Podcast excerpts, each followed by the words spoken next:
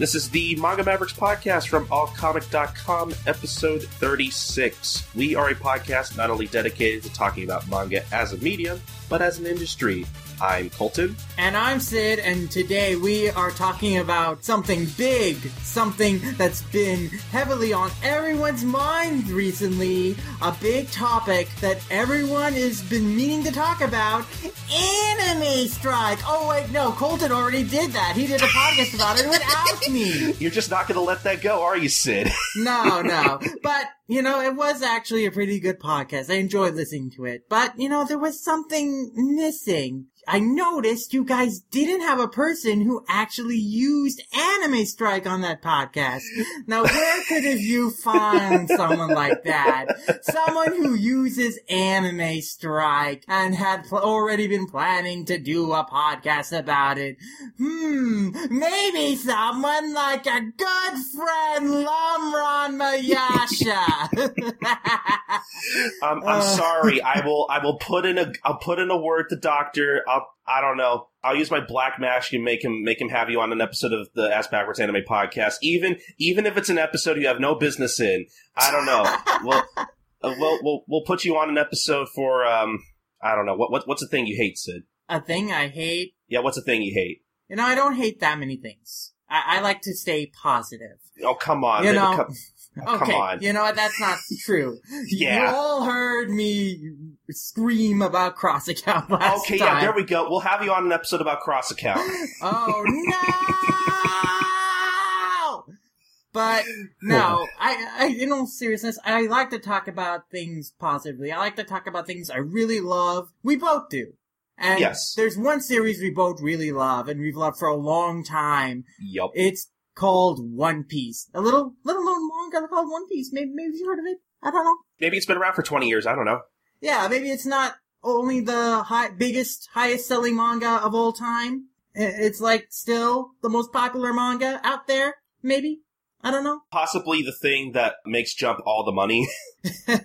That's right. And One Piece has celebrated 20 years, and so now is a perfect time for us to talk about it. And we've got on a very exciting guest. We've got Sam Leach from the One Piece podcast, a great podcast that has been covering One Piece for the last 10 years, which is incredible. Uh, eight years. Eight years? I thought they'd Yeah. been doing it for 10. They've been recording since 2009. Okay. Yeah. So, or they're almost there, but, uh, I just want, I just want to say, yeah, the One Piece podcast guys, they're great. I always love listening to them every week. Actually, the first podcast I ever listened to, uh, little known fact. Yeah, definitely the podcast that kind of springboarded me into listening to other podcasts, which is cool. So I'm glad that I finally get to maybe talk to one of them uh, on a, on a podcast of a podcast of mine finally. Uh, Yeah. So this is this is this is awesome. I, I can't wait to talk to Sam. Hopefully shortly. hmm Sam's a really cool dude. He does anime recaps on the One Piece podcast, as well as do his weekly anime reviews uh, for Anime News Network. So he's a huge fan of One Piece and also a fellow Minnesotan. So we're like uh, One Piece fan brothers over here, over over up here in the cold north. Even though it's been extremely hot this summer, ungodly hot, but yeah, Yeah. it's it's been in the triple digits over here too in, in Missouri. so Yeah. But we're gonna cool down by talking about some good old One Piece, and I'm really excited for that. But first, we've got news to go through, and there is a ton of it. But first, why don't we go and start off with the Bookscan Top 20 Graphic Novels list for June 2017. And wow, is there a lot of manga on here. There are 12 manga volumes. 60% of the top 20 is manga. whoa, Insanity. And the number one for this month is a manga volume. It's the 13th volume of Tokyo Ghoul, the penultimate volume of Tokyo Ghoul. That's ranked number one in the top 20 list for June. And Ooh. Tokyo Ghoul Volume 1 is not that far behind, ranking at number 6. With Volume 2 of Tokyo Ghoul also ranking on this list at number 16. So Tokyo Ghoul did extremely well this month. Hmm. I'm also seeing three whole volumes of My Hero Academia on this list as well. That's right. Volume 1 of My Hero Academia ranked in at number 7, which is really surprising for a first volume to shoot back up into the Bookscan top 20. But I think it's because the anime uh, has been on such a hot streak. It's really getting people into the manga again. Yep. And I think that's corroborated by the fact that there are three volumes on this list, but volume 8 coming in at number 10 and volume 2 coming in at number 17. So My Hero Academia is on its way up there to competing with Tokyo Ghoul and One Punch Man as some of the hottest and most popular manga out here in the States right now. Yeah, now that I look at it, this list has like pretty much almost all volume ones of a lot of stuff. Um, That's true. Because you, you, got volume one of uh, Dragon Ball Super ranked at uh, number nine. And then you got uh, first volume of Boruto ranked at number 14, and like you said, One Punch Man Volume One ranked at number 15. Yeah, a lot of um, a lot of interesting trends on this list here. Yeah, a lot of number ones from really popular franchises. But there's also some big surprises that are extremely cool to see. That being my lesbian experience with loneliness ranking on this list at number 11.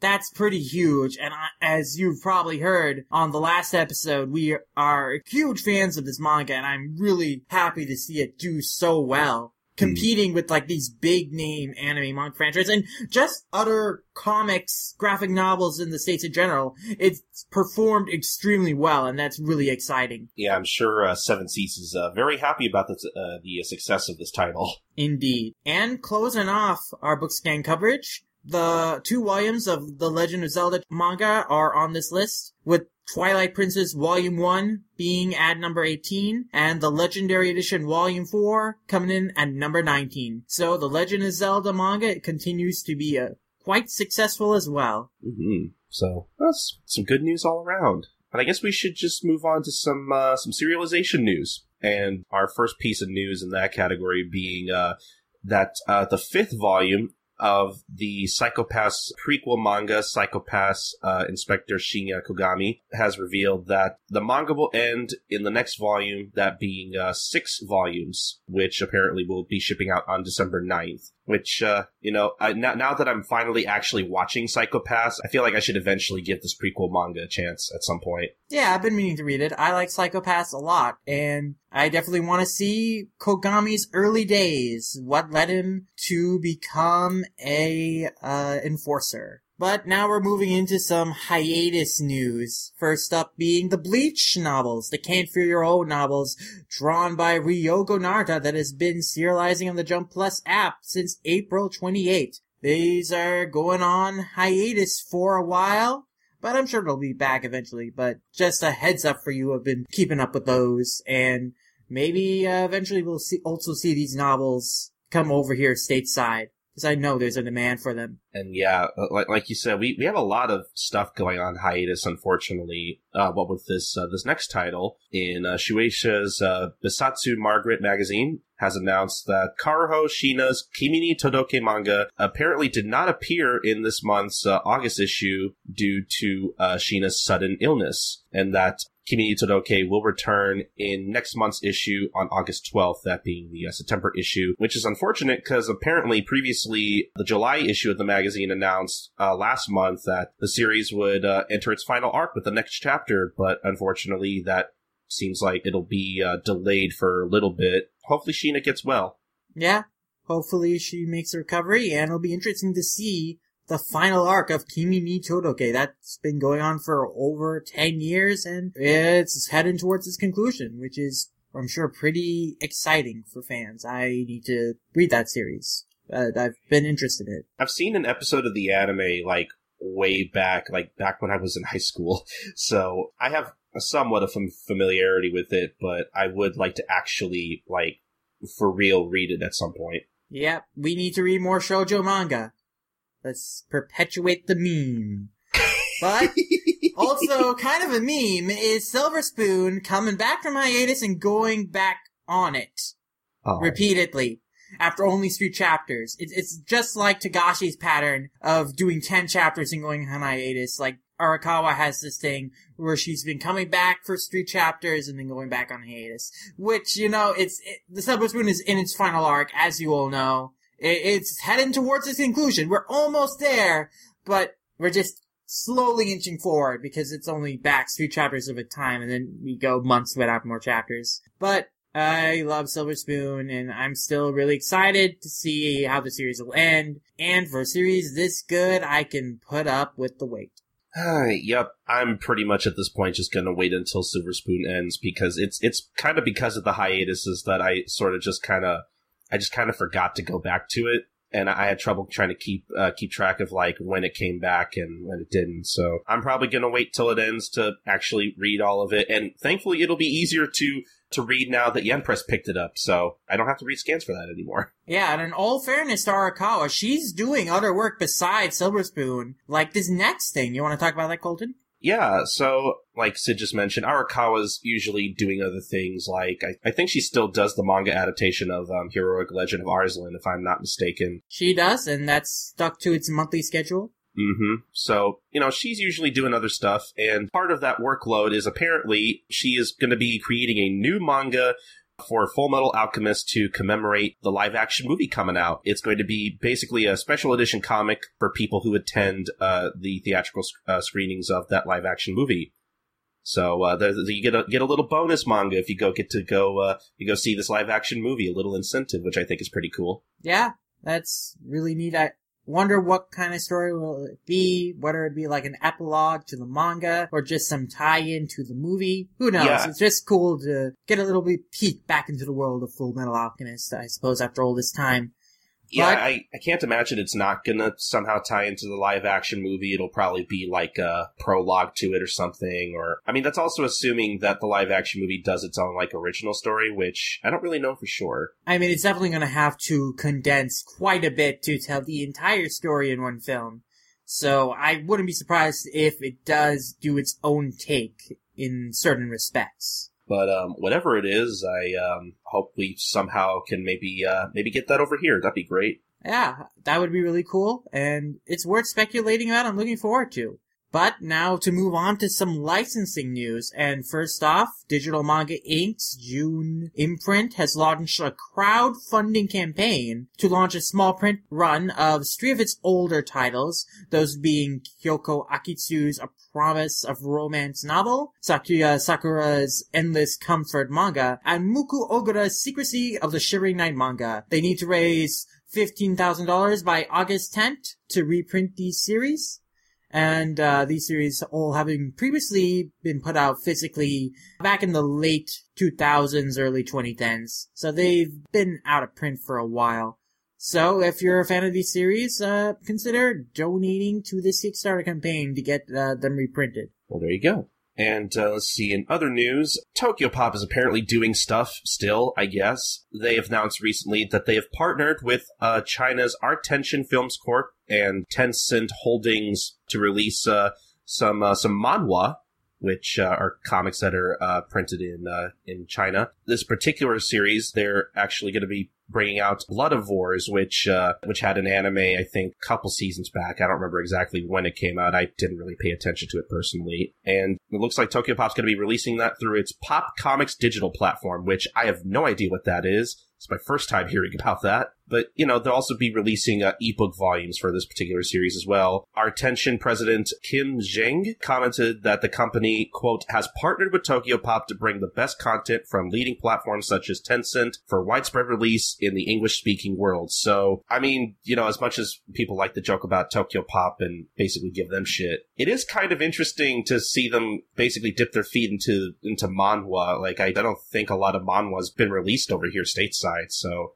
I guess if we get more of that kind of content out of this, then I guess it's a good thing. I know there have been manhwa that have been released over here, but I mean, it is good that Tokyopop is tacking into a relatively untapped market yeah. Uh, I, I do kind of have to wonder if they're doing this because they can't get any manga publishers to work with them. Maybe. Either way, it'll be interesting to see how Tokyopop's new manhwa releases will turn out. Whether they'll have the same problems of old, or maybe they've turned over a new leaf. Or maybe they'll go through new problems. oh, yeah, I could only imagine. Oh, Tokyopop. Huh. Speaking of digital releases, Sid, um, I think we got some pretty big news on on that front. yes, something that will certainly please a lot of people. People have been wanting this for a long time. You and Allison in particular have been Yeah. wanting this for a long time, and that is Berserk being offered on digital platforms. That's right. Dark Horse has finally listened to your demands and they have met them. They're putting out all of Berserk, all the volumes on various digital platforms, including digital.darkhorse.com, Apple's iBook Store, Amazon Kindle, Kobo, Barnes & Noble's Nook, Comixology, and Google Play. Many places to buy and read Berserk digitally, which is a really good thing. Yeah, now that you mention it, I'm probably one of the, I'd say, at least in my circles, pretty outspoken about like, yeah, why isn't this thing digitally? Like, I want to read this, but it's like, like I, I want to be able to support Berserk, and I just, but I just, I don't have the money to buy all these physical volumes, and I think buying them digitally will be a godsend for me. It means I won't have to make room for 38 more books that I don't need.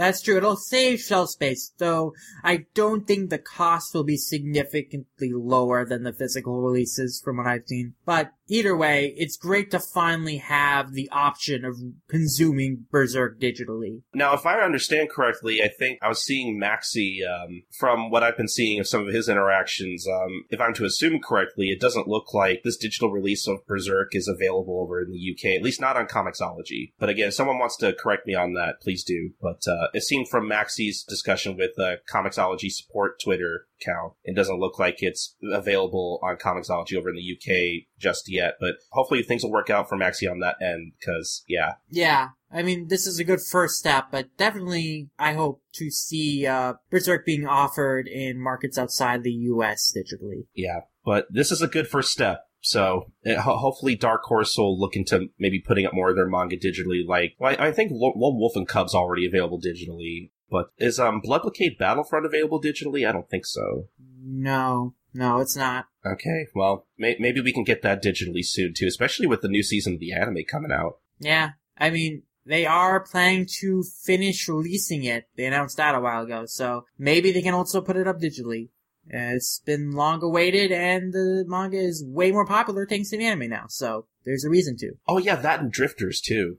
That too, although, I don't know, who knows if that's getting a second season. But they are continuing to release it, which is good nonetheless. Yeah, this is true. But um, uh, moving on from that, Udon Entertainment, who we talked about last episode, licensing the um, I forget the name of the manga off the top of my head, but the one about the one about fighting games. I feel so bad that I don't remember the title of that. Uh, that was featured at Evo. It looks like at uh, at Comic Con this past weekend, they uh, they announced that uh, they will be publishing Virginia Ni- Nitohei's Otherworldly Izakaya Nobu, which uh, the first volume of that will be coming out in 2018, and uh, the manga in particular is an adaptation of a of a novel series from uh, Natsuya Semikawa. Basically, uh, for those who don't know what an izakaya is, it's it's essentially a kind of Japanese pub. Is basically what it is. And uh, it looks like the manga is essentially just about the citizens of a strange world who come to sit down and basically eat eat some Japanese food, and they just kind of hang out at this uh, at this really strange, wonderful pub.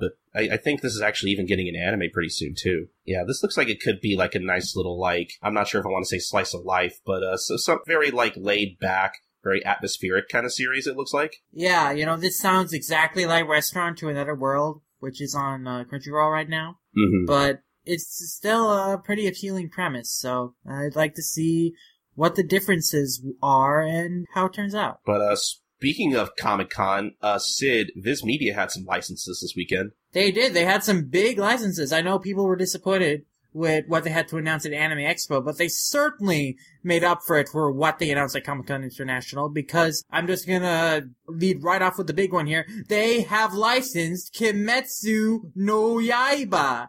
They're retitling it as Demon Slayer, but yes, finally Kimetsu no Yaiba, the long-awaited shonen action manga by Koyoharu Gotouge that's been running in Jump that people have really been liking and really been wanting to get licensed has finally been licensed. I remember I really enjoyed the Jumpstart run back when it first debuted, so I'm really looking forward to see it continue to be released. And yeah, it's about time. Yeah, I'm sure. Uh, I'm sure V Lord was very happy to hear this.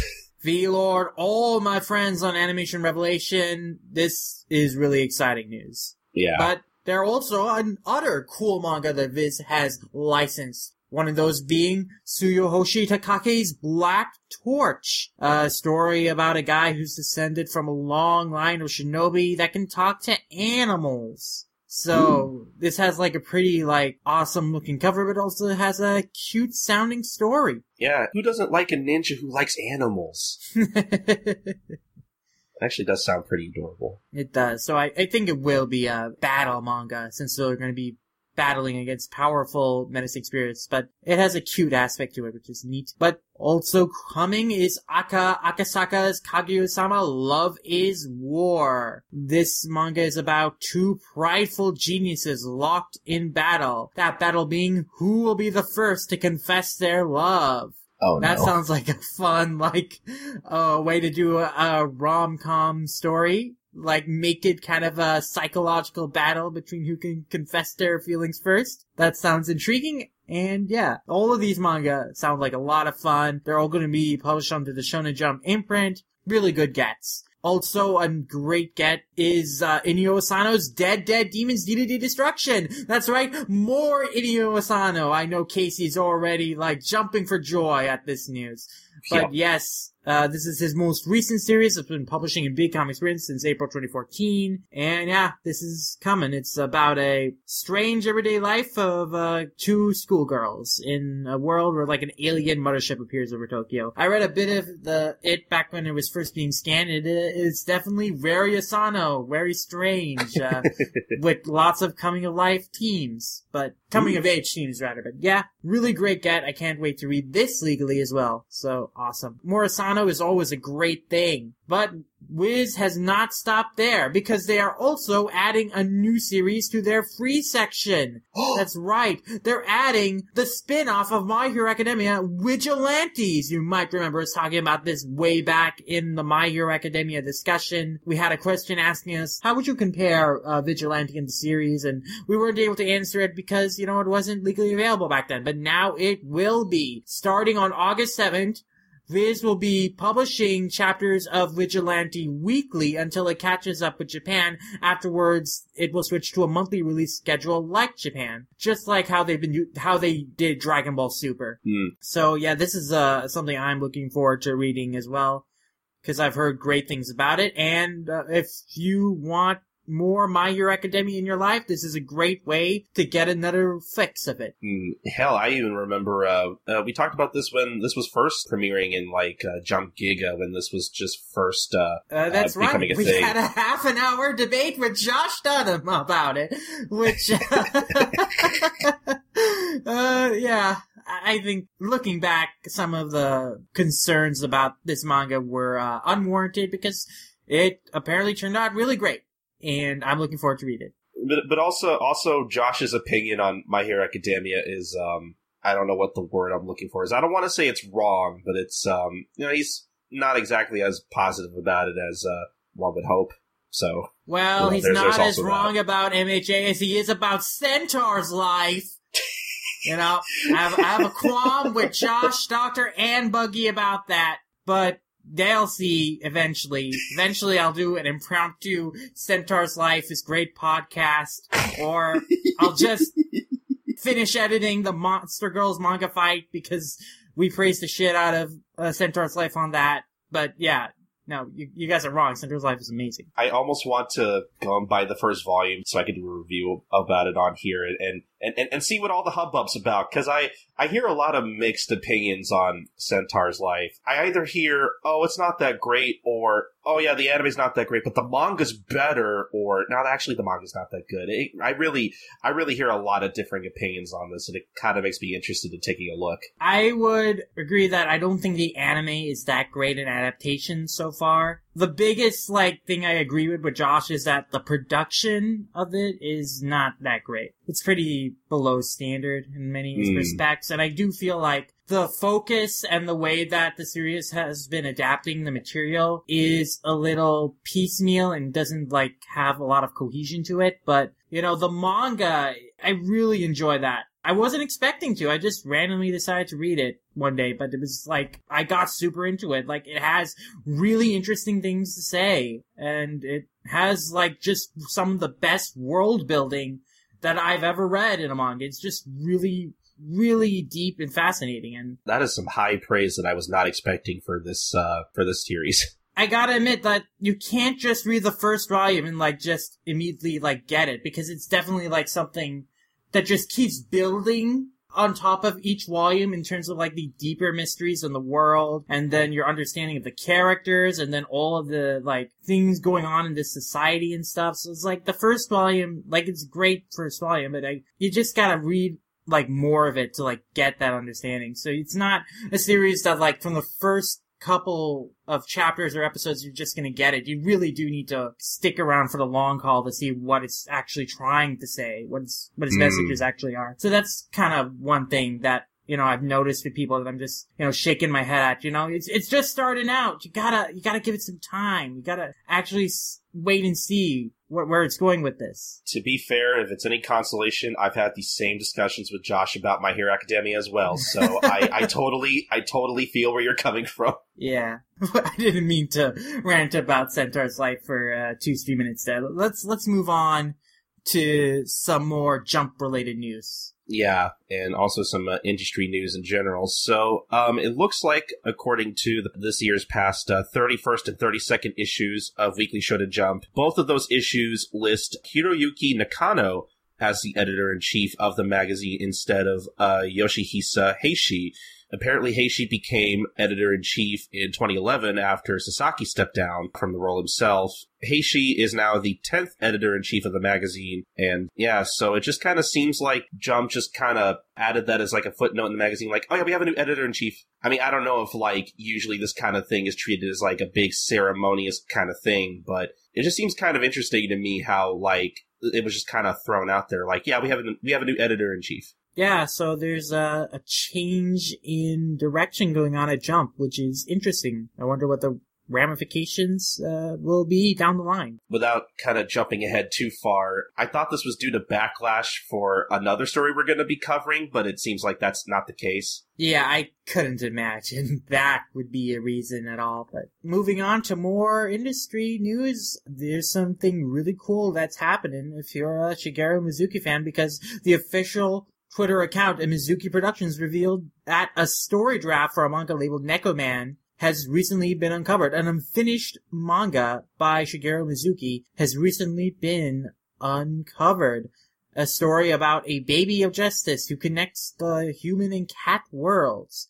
Mizuki only finished a concept of the story before he passed away, but this is a pretty cool, like, revelation about this new story that he, uh, he was writing, so yeah, it's cool. I wonder if this will probably be put up in a museum over in Japan or something. I hope it will be. I hope they have an exhibit for Mizuki's manga because he deserves one. Because I can't, I can't imagine that, like, maybe out of respect, you know, no one's probably gonna actually, like, touch this and try to finish it, which I'd be fine with. Yeah, this is a, just a good piece of history. I mean, Tezuka had himself so many unfinished drafts that you know no one's gonna go back and finish. They're gonna like leave this as a reminder of his legacy. So that's a pretty cool find. And also something that's pretty cool is something that's not definitively happening, but there's been some interest expressed by anime producer Masao Maruyama back at Japan Expo that you know he wants to produce an anime based on Satoshi Kon's Opus manga. And this project has not been greenlit, you know, this is not happening yet, but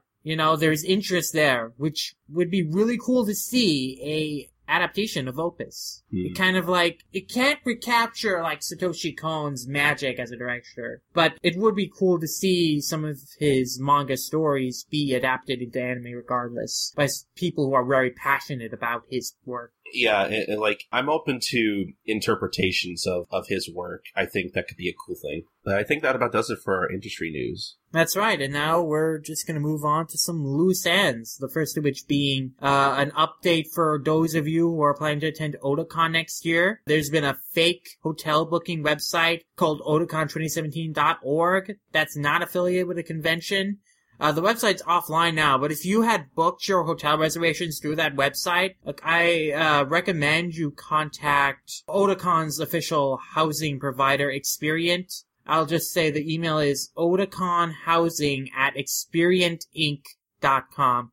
I'll just leave that in the description of uh, the podcast for you there, so you can contact them. But uh, yeah, so if you booked through that website, uh, definitely you know uh, follow up and uh, you know see uh, what you can do to get some refunds there. Yeah, not necessarily manga news, but we figured it'd be um, important just to let everybody know about this kind of thing. Yeah, and uh, now we're moving on to a big quote unquote controversy. Yeah, so th- this uh, story is kind of loaded. So I'll just give you the basic details. See, this is one of those things where I can't remember if this has been mentioned on the podcast because I feel like V Lord and Maxi mentioned this series a lot on Twitter. But just in case you guys may not know, there is a series in Weekly Shonen Jump that, unsurprisingly, hasn't really been picked up by Viz or is not in their jump. Yeah, they never jump started it. No, called uh, Yuna of Yuragi Manor, which I don't know this the particular premise of the series. All I know is that it is very racy and uh, has a lot of um, somewhat questionable content, at least for Jump's demographic over here. It's it's it's kind of like when um, when Jump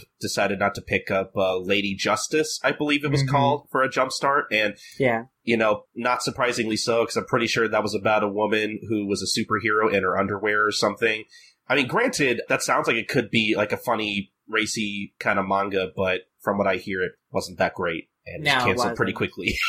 Yeah, it was pretty lame. So, Yuragi Manor, in the 31st issue of Weekly Shonen Jump, was featured on the cover of that issue, and uh, was also the issue where they published the results of a character popularity poll for the series. And um, basically, the controversy comes from the opening spread, where, assumingly, all the uh, all the main girls, I'm guessing, the harem, essentially, uh, essentially all has their bikini tops and bottoms all accidentally falling off and in my opinion uh, shows a bit too much for jump honestly um, this is like this is the kind of thing uh, like just looking at the spread this is the kind of thing i would expect from stuff like to love Ru and like jump square Mhm. and a lot of people uh, from a lot of different walks of life had a lot to say about this sid you want to cover a few of those viewpoints Sure. Uh, lawyer Keiko Ota said that uh, you shouldn't let your sons read Jump because depicting sexual harassment as pleasure is a problem. Then gender studies professor at Osaka University, Kazu Muta, said that people learning from a young age, seeing females as sexual objects, ignoring partner's protests, and engaging in naked sexual acts is normal.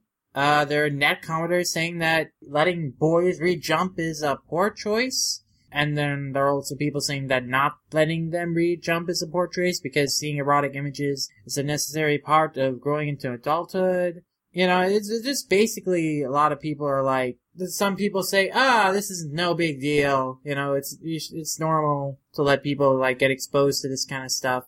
And other people are like, no, uh, we gotta keep our kids away from uh, sexy stuff and erotic imagery. Uh, this is, this is impure. This is unseemly like the most probably important comment, I guess, is Tatsuya Egawa, who said that trying to uh, ban depictions like those in Yuna of Yuragi Manor would be like an idiot's ban, and it's like really tame compared to stuff in Go Nagai's Harenchi Gakuen, which was uh, a jump manga from like 1968, which is actually really uh, influential and important, and I would like to read that, but unfortunately, it's not uh, ever going to be licensed, probably. But probably like like the like the mon- the manga ended in the PTA I think killing all of the main characters if I'm not remembering correctly I think that was just a story arc, and it continued after that, from what Maxie said. But I don't know. But either way, it sounds wild, and that's why I want to read it. But anyway, uh, Egawa said that Barefoot Gen's the worst influence because it's not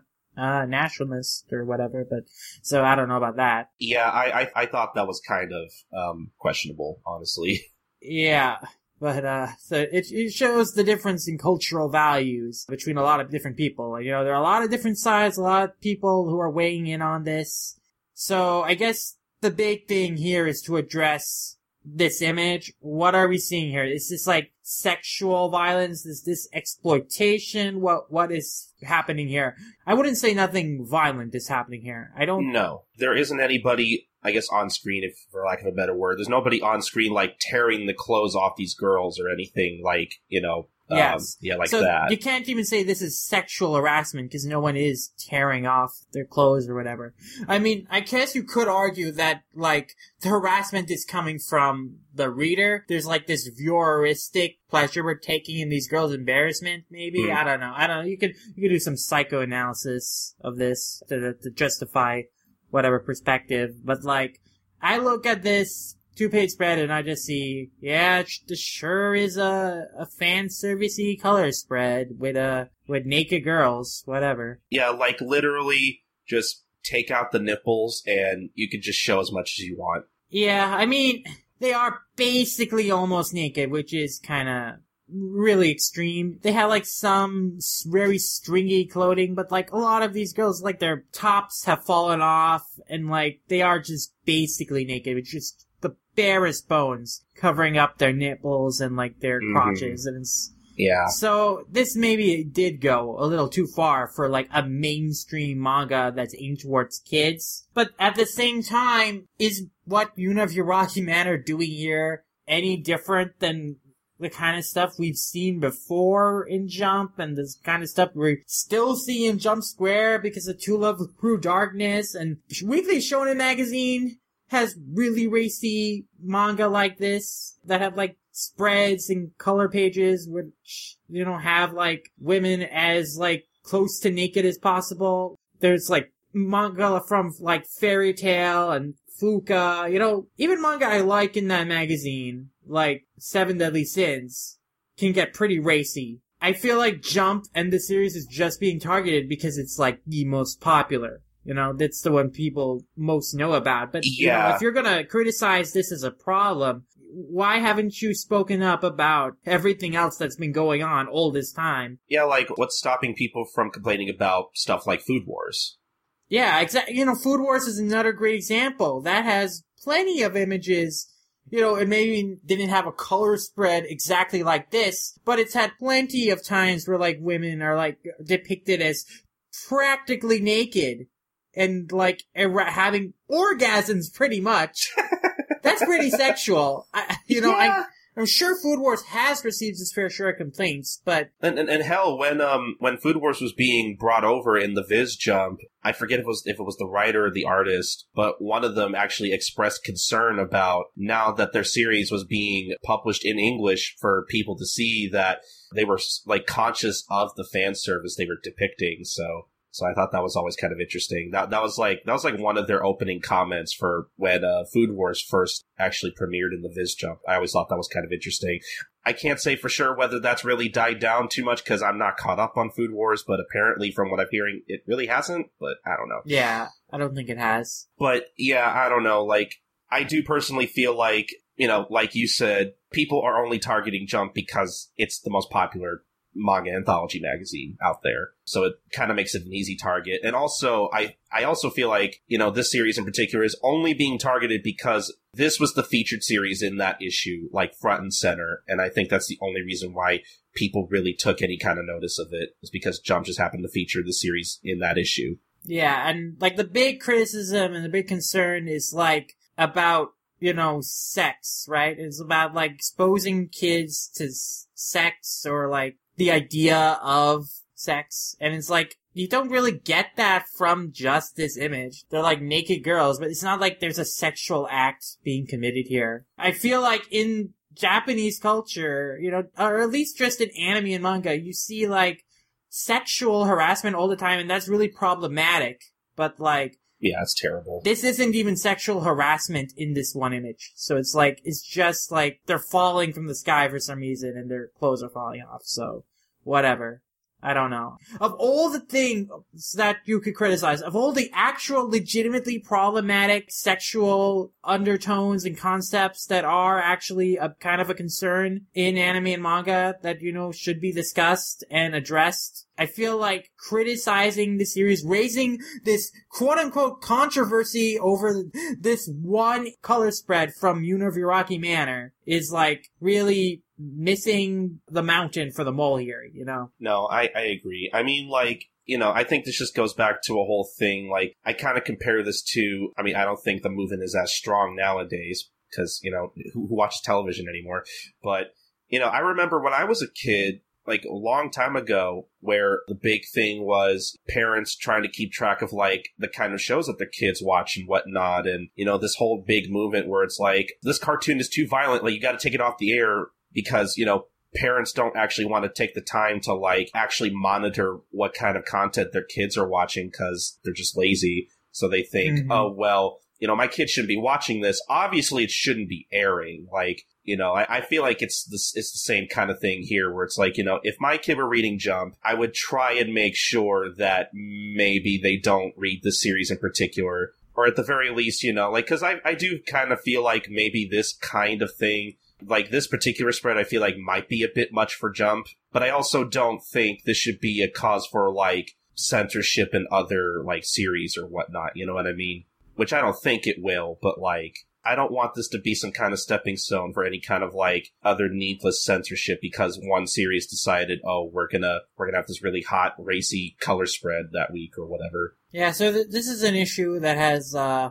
many sides to it there's like many ang- cultural angles you could uh, take to this discussion. Mm-hmm. Uh, like there's this concept mentioned about the lucky sukebe or lucky pervert, which uh, you know one person, a lawyer called Yoshitaka Miura, described the image as, which he described as you know.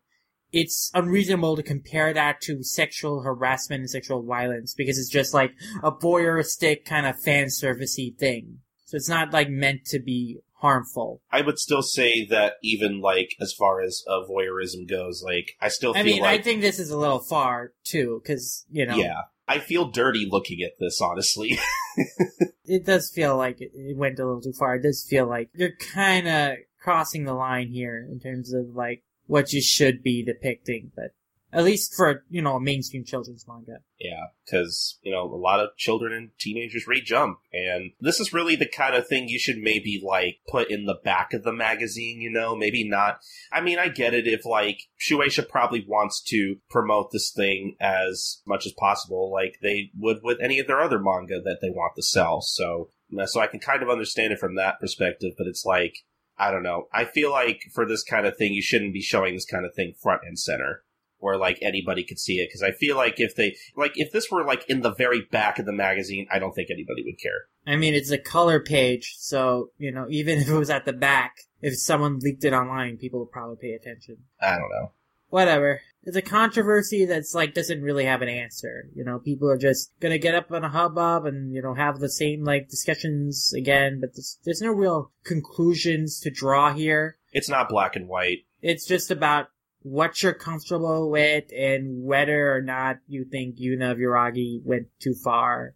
But either way, the series is successful, so it's not, it's gonna stick around. I'm sure that the author will probably be convinced to tone this kind of stuff down, at least like in terms of these color pages in the future, because the manga itself, from what I have seen with it, is, you know, pretty explicit in itself. You know, it's, it does show a lot actually, which you know, uh, I was surprised Jump could uh, get away with that as much as it does, but uh, still, it's it's gonna stick around, and you know, it's a pretty harmless series, all things considered. So I don't think it's uh it's gonna turn Japan into a culture of sexual deviance uh, if they aren't already ones from all the other anime and manga that have have uh, more harmful messages. Yeah, I agree. But uh, we talked about that for a long time, so let's wrap up here. It was warrant of some discussion. Oh yeah, th- this was basically a discussion topic. But wrapping up here, we're going to be talking about some live action film adaptation news, and the first one being City Hunter. That's getting a French live action film by director Philippe Lacheau. That's going to be coming out by Sony Pictures France Ooh. on February 6th, 2019. This news also following from an announcement of a separate Chinese live action film adaptation that was greenlit for like December 2018 for China. So there's like two concurrent film adaptations of City Hunter that are happening in two different countries that are going to come out within months of each other, which is pretty interesting. Well, we'll see how that goes. Yeah, so the main character of City Hunter, Ryo Saeba, is going to be renamed as Nicky Larson, apparently. Okay. And is going to be played by Philippe Lacheau himself. So, that'll be interesting, but it is basically still going to be City Hunter from what it looks like. So, yeah. So we have like one more piece of live action Oh, yeah, news, but but, uh, This but, news is yeah. too big. It's it's too Yeah. big for just the two of us to discuss alone. Man, I, I wish we had a third person to discuss this news with us. A third person who knows this series really well, who has on Twitter expressed his thoughts on this piece of news and has an interesting perspective. But where, Colton? Where are we gonna find this mythical third person to help us discuss this news? Oh wait, we found the third person. That person is Sam Leach. He's gonna be here with us to discuss this news and to discuss the series that this news is attached to. That series being One Piece, and I am excited to get to that. So, yeah, yo, yeah, yo, yo, ho! Let's move on to the next thing! Yo! Don't give it up, Lupe. Don't give it up, Zolo. Don't give it up, Nami. Don't give it, give it up, give it up, give it up, give it up, give it up. Here's how the story goes. We find out by the treasure in the grand line. There's no doubt. The pirate whose eye is on it, he'll sing. I'll be king. I- I'll be pirate king. His name is Luffy. That's Monkey D. Gonna be king of the pirates. He's made of rubber. How did that happen? Yo ho ho, he took a bite of gum gum. Uh, but here, let me let me bring him here right now. All right, and joining us for our our last piece of news and for the rest of the show here is uh, Sam Leach from the One Piece podcast and a uh, writer over at uh, ANN Anime News Network. How are you doing, Sam? Hey guys, how's it going? Am I getting too close to the mic? I'm trying to. I'm, I'm, I'm, I'm like basically kissing it right now. I, I like that kind of uh, NPR voice you're doing there, Sam. It sounds, sounds great. Yeah, great radio voice. So yeah, Sam, uh, we decided uh, we decided basically that we wanted to wait to have you on to discuss our last piece of news because uh, you know just just happens to do with the topic at hand today. Um, so as some of you may have already found out, this past uh, July twenty second, uh, it was announced at the uh, at the One Piece Tokyo Tower, I believe, that uh, One Piece is getting a live action TV series produced in Hollywood uh, as overseen by Tomorrow Studios under the supervision of Marty Adelstein, uh, who was also a executive producer on the Prison Break. And so uh, this is some uh, this is some pretty big news. Mm-hmm. One Piece will return to U.S. television in some form, and in a form that we never would have expected. Well, to And be I know fair, it's there's like one of those. I'm sorry. No, no, go on. I'm just. It's like one of those things where it's hard to know how how real it is because uh, anime, especially, they tend to get these projects in Hollywood tend to get kind of lost in development.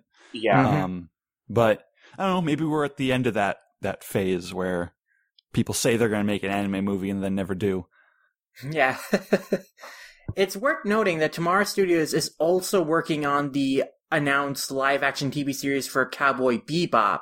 So this is like the second anime related property that they'll be working on. And Tomorrow Studios is a pretty young studios. I mean, it's a subsidiary of, uh, Nutter Studio, but like they only really have two shows that they've have done so far. So they're a pretty young studio right now. Uh, they've only done Aquarius for NBC, which ran from 2015 to 2016, and Good Behavior for TNT, which is uh, currently ongoing. I heard that is pretty good, but aside from that, they have a lot of announced projects, but they haven't, uh, you know, gone forward with them yet. So we don't know, like, how down the pipes, like, this One Piece TV series is going to be. It might be a matter of years before we actually see it materialize, if it materializes at all. Right. yeah. So um, I don't know. I don't know how I feel about this just yet. Um, because uh, for for the longest time, I feel like I was pretty against the idea of a One Piece live action anything, just because I really felt like I felt like One Piece just works so well in in animation and drawing that I'm not.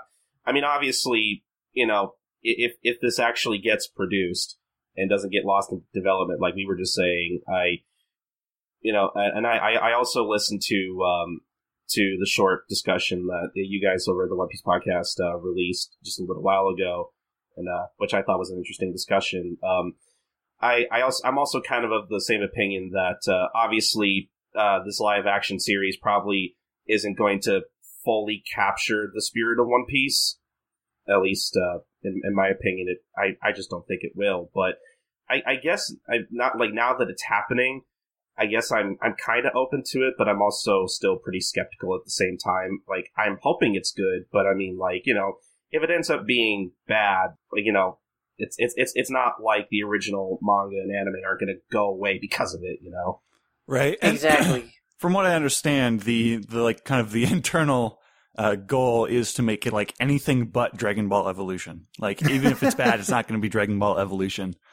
Yes, Um, I think Shueisha has uh, learned from that. That, and I'm sure they're going to have more creative control over how this uh, One Piece TV show turns out. And I definitely think that they'll try and get Oda as involved as possible as well, because Mhm. you know they saw like without the input of the original creator and you know them watching closely uh, how much of a train wreck. Uh, Dragon Ball Evolution turned out, and One Piece is too big a property to let them see be messed up that badly. And the impression I get is this is kind of Oda's baby. like this is what Oda wants. Like he, th- uh, what I think they're going for, or what I th- what I assume they're trying to attempt is they they want to go back to like 2010, 2009, 2011 when One Piece was the biggest thing ever in Japan.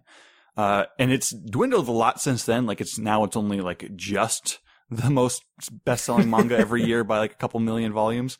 O- only. Only Yeah, just. only. It only sells double of what the number two manga of the year is. I I don't think that's I don't think that's been true lately. Like I think Attack on Titan's like only like three or four million behind. Um, Well, One Piece sells eight million, Attack on Titan sells four million. That's still double. no, no, like Attack on Titan's like fifteen and One Piece is like eighteen, which is which is small compared to like the thirty eight that One Piece sold in like uh 2011. Um, but I think that, I think I think they want another like humongous One Piece boom, uh, and they want America to be involved this time. Yeah. So that's what I think they're kind of going for. And and I, man, like I'm I'm super interested in. I'm I'm just so interested in what that end product is gonna end product is gonna look like because, like, I do think they I do think they are going for like kind of a Game of Thrones crowd. Honestly, if I'm gonna if I'm gonna guess, I I, I genuinely think that's kind of what has them bit right now. Yeah, I would make the comparison. Like, it is a One Piece is a fantasy epic, and there isn't like anything quite like it on U.S. television. Like, it's more lighthearted than Game of Thrones, but it has like the same epic grand scope Mhm. of a Well, I mean, like series it's like a that. yeah, it's a it's a story about like all these different like groups of people who are like in competition with each other, crossing paths, and like the world changing as a result. Yeah, it's um the way I've been describing One Piece lately is just like it's it's Game of Thrones with Muppets basically, and I I hope I hope that is the pitch for the live action show. Yeah. I mean, they'll probably have to use some Muppets uh, in some cases for some characters, or at least some really good animatronics or costuming. You would hope. I mean, they they're saying like that that um, Marty Adelstein guy, I guess, said that this might end up being like the most expensive TV show ever made. Yeah, so they'll definitely put in effort, hopefully, you know, to make it like, to really bring the world of One Piece to life in live action. Cause that is a big task, cause One Piece is such a cartoon. It is such like this fantastical imaginary world that, you know, you can't perfectly replicate it in real life unless you go the extra mile yeah, to like really try and like recreate it. yeah. Like you, you, you really can't half-ass this. Yeah. But um, yeah. I mean, I, I don't think we have too much uh, information at the moment outside of that. Um, I'm looking forward to seeing how this develops, and basically, I'm I'm just I'm hoping for good things. I really want. I really as much as as much as I don't care for live action adaptations of anime. Um, Have you You know, seen Speed Racer? I see. I have it, but I, Speed I Racer is a great example of how to like do a live action cartoon. Like it is really fun in how it's stylized. I, I remember I remember when that movie was a thing, and I, I didn't really think anything of it. But like everybody, including Sam, I've just I've heard say so many good things about it that I might actually just have to watch it pretty soon here. Speed Racer is an example of like a very, very CGI heavy, uh, cartoony take on anime. And I think like the right way to do One Piece in live action is to go more the Muppets, more the, the like dark children's fantasy kind of angle. Mm-hmm. I could see that. But yeah, just as I was saying, uh, as much as I don't care for live action adaptations of anime in general, I I want to be as positive about this as I can without you know getting my hopes up too much. Um, but I'm just I'm it's this is going to be a very interesting next couple of years seeing how this develops. Um, and in that in that respect, I can't wait. yeah. All you can be really is optimistic. Like, I've seen a lot of naysayers on Twitter who've reacted to this news like, what? This can only be a terrible idea. But we gotta just wait and let it, and let's see what happens, you know? Like, what's the point in decrying it if it's like, they're going forward with it? You know, we can only like hope that it'll turn out the best possible product that it can be. And sure, Hollywood has not had a great track record with live action adaptations. Uh, if you listen to my Ghost in the Shell, uh, episode of Manga Mavericks at Movies, which is not out yet, but might be out by the time you're listening to this, uh, you know, I had some very negative things to say about how that was handled as an adaptation.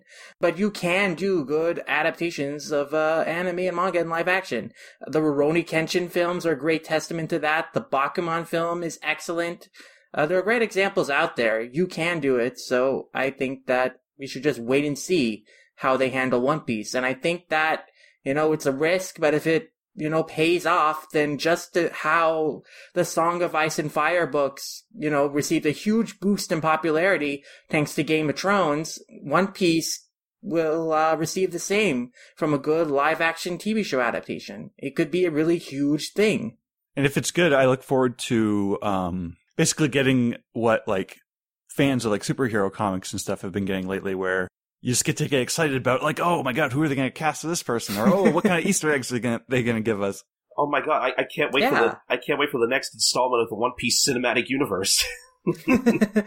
uh, you know, this is like one step closer to the my dream of seeing them do a Shonen Jump cinematic universe. I've wanted, I really actually want them to do that. that would be So, amazing. like, them going forward with this uh, One Piece TV show. I can only imagine maybe like a, something akin to CW's DC shows. Like eventually we're gonna get a bunch of uh, TV show adaptations of Shonen Jump properties, and then they make up some excuse for them to have crossovers that you know are really flimsy but fun all the same. That would be fun. Yeah, that'd be that'd be really great. I personally hope it might be maybe like a Netflix thing because I can't imagine this airing like on on primetime TV. Or maybe maybe that's what they'll go for. I don't know. I think that's what they want to go for. Yeah, I mean, it, it, I mean, I feel like the tone in terms of like how it would balance like humor and uh more seriousness would probably be akin to how the CW sh- DC shows do it. Uh, hopefully more so akin to the Flash than uh something like Arrow, but all the same. Um, but I guess we'll just have to wait and see. Yeah, I mean that's all we can do. But it's like a huge, exciting development to see happen for One Piece 20 years in, and I think we should now like turn back around and just discuss like the ride we've been in as fans following the series for as long as we have been.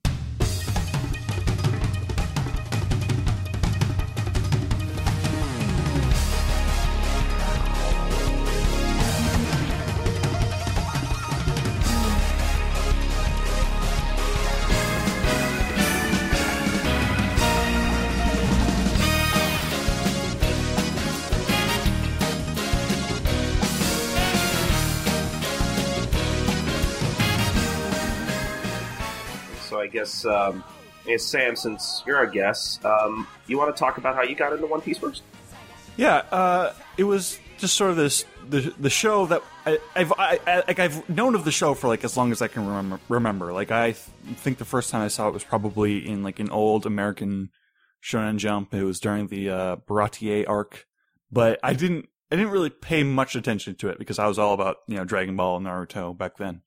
Then once Funimation took over on Toonami, like when that news happened, and they're like, "Oh, uh, that show that everyone keeps telling me is really good, um, and has had you know a terrible dub this whole time." It's finally going. They're going to replace all those old actors with uh, Dragon Ball Z actors, and it's going to be less edited, and it's going to be cooler. And I'm like, oh, that's super interesting. I want, I want to see what that sounds like at the very least, because I, I knew the 4Kids version, like I'd seen it on in the background plenty of times. I, I knew where the story was at that point, uh, but it wasn't until I was actually watching it week to week uh, just for like just for the novelty of the new voices that I like got hooked. I got to that point where uh, Luffy punches Bellamy and he has that that really cool like where am I going? The sky moment. And I was like, okay, I just have to watch the whole show now. Uh, so I jumped to the I jumped to the uh, fan subs and uh, I I caught up in the Japanese version from there. And then when uh, I caught up with the the manga, I kind of had this like revelation of like, oh my god, this is like the new most important thing in my life. Uh, I caught up like I caught up like near the end of uh Marineford, which is when I like finally was like completely caught up and like like Ace was just about to die. So uh, which was a pretty great time to catch up because that that ride is just like every week it's just like bam bam bam bam something just like mind blowingly crazy. Yeah, that was that was definitely a pretty great read week to week. yes, I mean that was like my experience. Was like reading One Piece like week to week for the first time was like I started in Impel Down because I like on the Toon Zone forums there would be this thread for like people keeping up with the latest uh, One Piece chapters. So one time I popped in there and I saw that holy crap, Buggy, Mister Three, Mister Two were back. What? When? wow! And so I immediately like, oh man! So there's this Impel Down arc and like all the old uh, old villains are gonna come back and team up with Luffy. Oh my god, I have to read this. So that's when I started like keeping up with the series week to week, uh, starting like from Impel Down onwards, and then yeah, Marineford. Now that is quite a ride. but continue, with Sam. Uh, and I mean that's that was the bulk of me catching up with it and experiencing it for the first time. My, uh, I I have the most like kind of softest spot for the the Skypiea and Water Seven marathons, and for all the the marathons that would come as a result of me like catching up with the DVD releases. Like I just like okay, starting with season one, uh, catching up with uh, everything else that's been out lately, uh, and just watching the dub for the first time and rewatching the old East Blue stuff. Uh, Sid, you could talk about uh, how you got into it. I'm actually kind of interested. Okay, so I got into One Piece in 2005, and that 2005 was the year where I was like really getting in to anime in general. Like starting at the beginning of year, uh, I caught like the final couple episodes of Dragon Ball GT, and that got me like into Dragon Ball, believe it or not. So I was like marathoning like a bunch of Dragon Ball from everywhere. Like I was getting tapes and stuff. And I was also watching the Lost episodes week to week because uh, they took the first 16 episodes of GT and then they just uh, saved them for later because uh, no one liked the early stuff apparently.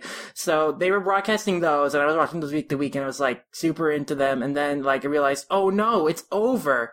It's gonna be done this week. Gosh darn it! What's happening? What's it? What show are they gonna replace my precious Dragon Ball with? And that show, guess what, was One Piece. And I was like, hmm, okay, well. I'll I'll try this show. I, I don't know It- it about looks- this One Piece thing. Yeah, I mean it There's looks only a one of little them. bit. it looks a little bit like Dragon Ball, I guess, but it's it's not Dragon Ball. Uh, I'll, I'll try this, and I watched uh, the first couple episodes uh, when they premiered because when Tana- One Piece was added to Toonami for the first time, they aired uh, it two episodes a week. So like I watched the first two episodes, and I was like. Yeah, you know, I, I could dig this. This is funny. I, I like this Luffy guy. He's he's he's uh, he's a charming little protagonist. He's kind of like Goku.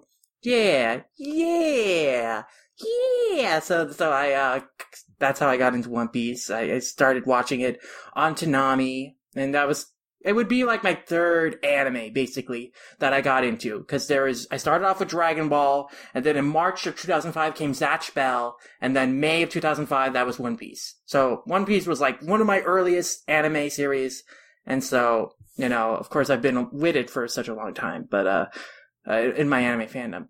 but yeah, so over the course of like however long, uh, I would just watch One Piece on Toonami and whatever. And uh, you know, I didn't know at the time like about all the changes from the original version or even about the like manga. I mean, like I knew there was a manga because I'd seen it around, but like I hadn't read it yet until like the end of the year. Because at the end of 2005, they uh, that was when the first printing of Volume Nine of One Piece came out. Uh, volume Nine being uh, like the bulk of like some of the major bits in Arlong Park. That's Nami's Yeah. backstory. That's like the big scene at the end is like when Luffy goes to confront Arlong. That's like so I picked up I picked that up and like because I had seen that in the anime, you know, and, of course in the four kids version, uh, a lot of that is completely different. You know, uh, Bell-mère doesn't get shot; like she's thrown in prison uh, in Sent to the dungeon. uh, yeah, which uh, I don't know. I guess she died in the dungeon. Uh, otherwise, they would have. Uh, I see that confused me in the anim- in the four kids died because I didn't know. Like, was did she die in the dungeon? Did- Was she? Because why didn't they free her after like they beat Arlong? So I was. Uh, so now I I read this volume. I picked it up. This was the first volume of One Piece I bought. I think this is the it had to be like the first volume of a manga other than Dragon Ball that I picked up. So, you know, this volume is also very special to me in that respect. And so, you know, I read through it and I was like, whoa, the tone of this, you know, it's still funny, but like it's a lot more serious than, uh, than what the four kids version, what the anime was, was showing me. And whoa, this, the story between Nami and Bell-mère, like I liked it in the anime, but wow, this is, this is a lot more tragic than I had realized. Like she actually died. Holy crap. And, you know, the scene where like Nami was stabbing herself with the knife, stabbing her tattoo, screaming, Arlong, Arlong. Now that was like, whoa. Whoa. Now, when I sought out like the sub and saw this later again in the anime, like a lot of this stuff is even more powerful. And I would say like the like Nami's backstory and then like Nami stabbing herself in the tattoo and then the march on Arlong Park. Like that's something that's not in like the manga, like them like marching to Arlong Park. And so like that scene in the anime is like one of my favorites because like that is just such an epic build up. But yeah. uh yeah, Dun, so like dun, da dun. Da da da. Oh, Overtaken's my favorite track in the One Piece anime. I think, uh, just because of that moment. But yeah, so you know, from then on, I was aware of the manga and I would seek it out and read it more closely. Like I would, I found all the volumes that I could that Viz had released at the time. And keep in mind, uh, it wasn't very much for a long time because you know at the time I got this, this was like at the time I got Volume Nine, that was the newest volume, so I could only read up to then basically and try and like keep up with whenever the new volumes came out from there. But you know, I was more aware of like what was going on with One Piece and that there were changes between uh, the original version and what was airing on TV. So I would also like seek out the sub for a lot of the early stuff and I would watch that and I really enjoyed, you know, the original version more, though I still like kept it, uh, kept watching it on TV. But I would not say that I was like a huge One Piece fan until like when, uh, they started Alabasta on Toonami. Cause that was like when the stakes, like to me, felt like they really exploded because now the Straw Hats were involved in this huge conspiracy plot with this princess who was really cool. And like, so that is what like really got me deeply into One Piece and made me like want to binge through more of the show and really like follow it closely, learn as much as I could about it. That's like when I was started like scouring over the Arlong Park forums and getting to more conversations with people online about it. And so, you know, that's that like time period between like the uh well, I guess it was actually around the same time uh, actually all this happened because I guess Alabasta, I- like the bro- the Baroque Works start stuff started, I think in October 2005 Somewhere on around Toonami. there. Yeah, yeah, because they they blew through it all like with two episodes a week throughout the summer. So yeah, but yeah, so that was a so that was like my uh I guess honeymoon period. I I don't know with One Piece. so yeah, uh, and then you know I guess just from there, you know that that's how I got into One Piece. That was my experience as a One Piece fan. And like when the Funimation dub came out, like I remember, like every I remember like the period of uncertainty when like you know we learned four kids had dropped the license and no one like knew like who was going to pick it up if if it was going to be picked up. And I remember all the relief everyone felt when they heard that Funimation was going to do it, and I was like, yeah, thank you Funimation and I was excited because you know Dragon. I love Dragon Ball and I love those actors, and uh, so I was like really excited about watching that when that came out on Toonami, the Funimation dub. And uh, for the longest time, I could not. I, I always imagine Piccolo saying Zoro's lines because you know it is Chris Sabat, but like for some reason I always like thought I always when I when I think of Chris Sabat, I always think of like him saying the Black Star Dragon Balls for some reason because in like episode forty of Dragon Ball GT, he just pronounces it in a weird way. So that's just a funny little thing. But uh, yeah, so you know, I was really disappointed when they uh, abruptly took it off Toonami in like the March of 2008 and stuff. But Yeah. in the July of that year, that's when they put out the first uh, DVD set of it, and I uh, picked that up. I loved it, and I enjoyed keeping up with the dub. And uh, around the same time, also they Funimation started simulcasting the series. Like in uh, 2009, they started doing that. So from there on, I just like caught up to One Piece in the over the next uh, couple years. Started reading it weekly, and that's basically like how I like solidified myself as a One Piece fan. And uh, now I'll just turn it over to you, Colton, because I could go all day on One Piece memories, but we'll save that for later. Um, yeah, so, man, yeah, I definitely have a history as well. So, if I remember correctly, um, I think I actually first got into One Piece around, I want to say, I want to say around 2004, I think, because, um, because cause I remember catching it one morning on Fox when it was still airing there.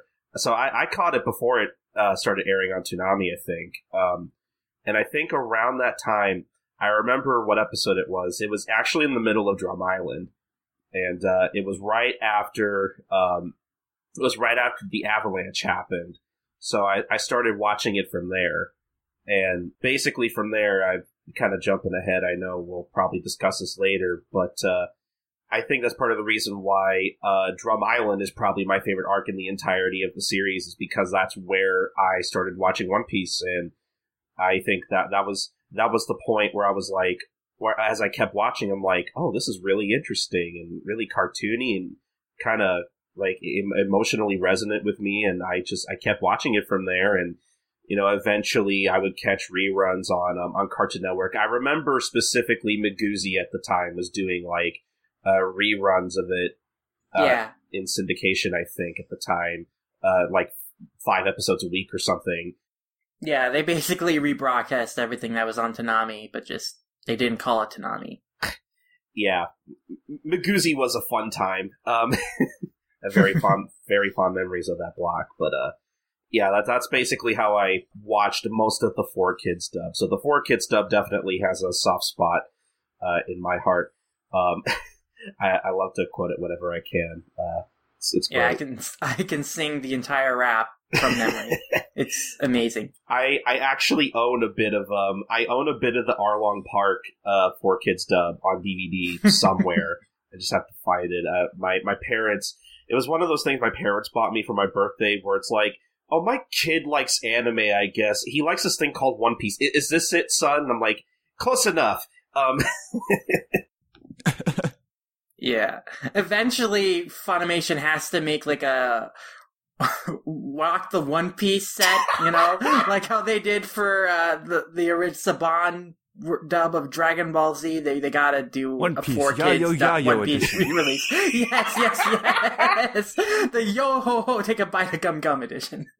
I I'm not gonna lie, I'd buy it. Um, I would probably actually spend probably I don't know how much it. I I would probably spend a hundred dollars on that shamelessly. Actually, I would buy that, but that's and I kind of want them to do that. But yeah, so I guess from there, um, I'm trying to remember because I for like the next year or two, I would watch it obviously exclusively through the Four Kids dub, and uh, and then that's when I started making trips to my local Borders when that was still in business. I I actually had one about I want to say like a 20 minute walk away from where I lived at the time. So I'd always I would always walk up the borders and just take a look at whatever manga they had because I was I was just starting to get into like comics in general at the time. You know, buying like you know uh, Garfield collections and stuff because I was really into newspaper comics at the time. And that's when I first started noticing, oh, One Piece is a book. I didn't know that, and I would start flipping through it. I flipped through some of the volumes until eventually I was like, you know what, I wanna I wanna buy the first volume, and then I did, and um, eventually I, I think I gave it away to to a friend of mine who wanted to get into it. So unfortunately, I still don't I don't have that first volume on me anymore. I eventually got a new printing of it, but um, I kind of wish I kept it because man, I I read through that first volume quite a lot. It was pretty used. Like uh, the papers, all the paper was all yellow. Uh, the binding, while it was still like you know pages weren't falling out or anything. Like it was, you could tell the spine was worn because I would just I would read that first volume a lot back in the day. Um, of that along with because I think at the time I caught up to the Viz releases. Um, the Viz release was in the middle of Little Garden, so Mhm. the, I forget which volume it was. I want to say volume 14, 13, somewhere around there. Yeah. I'm, I'm going to say 14. Uh, four, volume 14, which was basically like the middle of Little Garden, I would just read constantly because of Viz's release schedule at the time. I think it was like a volume every three months or something, something like that. Um, I would just constantly read through that volume until until uh, the next one came out.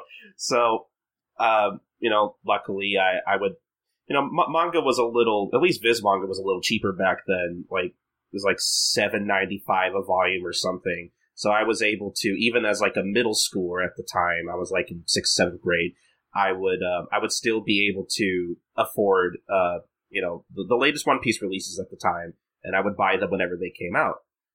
I'm trying to think where it went from there. I that was also around the time I just started getting into Shonen Jump in general, so I would also buy, you know, the newest uh, issues of uh, Viz's monthly print Shonen Jump, which uh, I think around the time I started buying those, uh, the Viz run, I think, um, was uh, when I started buying them. They were like, I, I want to say at the point in Arlong Park where Luffy was fighting Arlong, and uh, so I I would also I guess before I bought the volumes, I would keep up with the manga that way. But eventually, like after a couple of months, I I just started buying volumes, and I eventually bought all of whatever was out. God, so imagine my surprise when eventually, like you know, Viz started putting out like uh, um, what was it, five volumes a month for like six months up, up until they caught up to like I think the manga was around Impel Down or Marineford at the time. Yeah. yeah.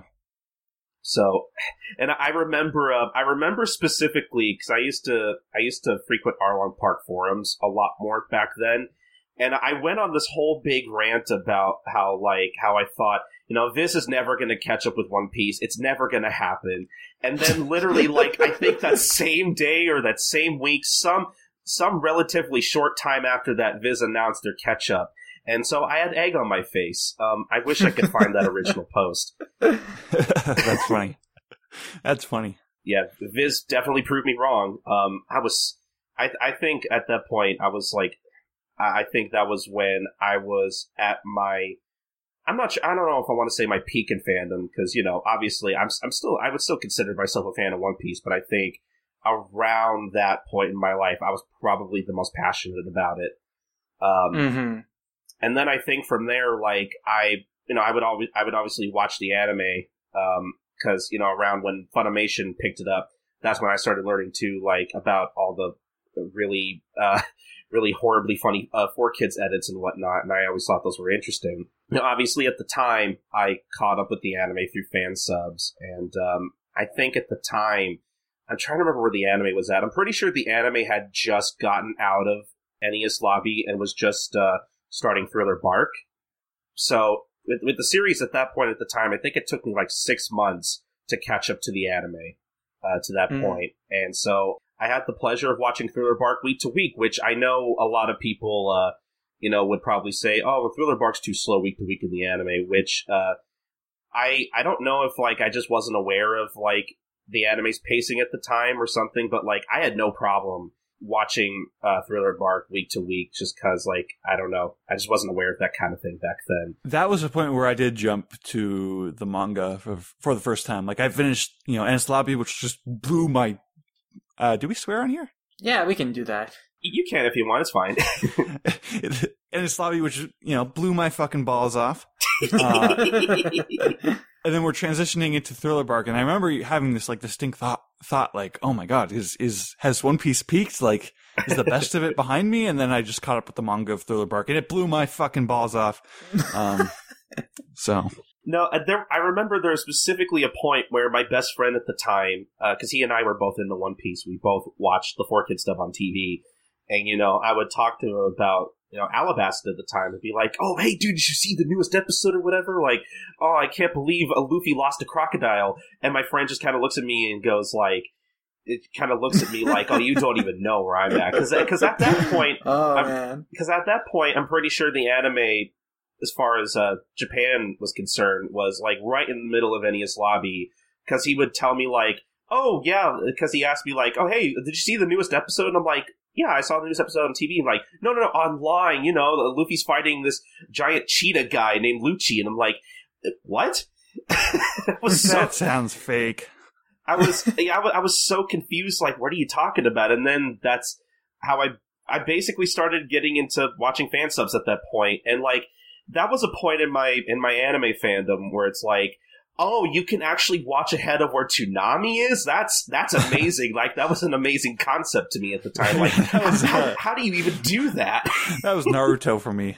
Um, Uh, yeah, that, for me that was Pokemon, and so that was even earlier, like in elementary school. Like I talked with uh, randomly, like one day, uh, talking. My friends were talking to me, "Hey, did you see the newest Pokemon?" I was like, "Yeah, it was, uh, it was cool." And but May's Torchic uh, is is cool, and they were like, "No, May's Torchic has become a Combusken in the latest episode." And I'm like, "What? That didn't happen." And they're like, "Uh huh, it happened. Look online." And I was like, "Oh man!"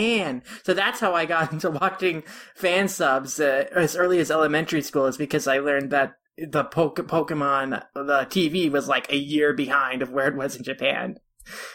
Yeah, Naruto was also one of those things at the time where I was like, oh, I can watch this ahead of Toonami because I remember specifically watching the episode where, um, where I think Naruto was just coming back from, uh, from getting Tsunade to be the Hokage or whatever, and it was Mhm. specifically the ep- like the Hot Springs episode, essentially. Um, I remember watching that ahead of Toonami's run. I was like, oh, this is neat. I'm gonna do this forever now.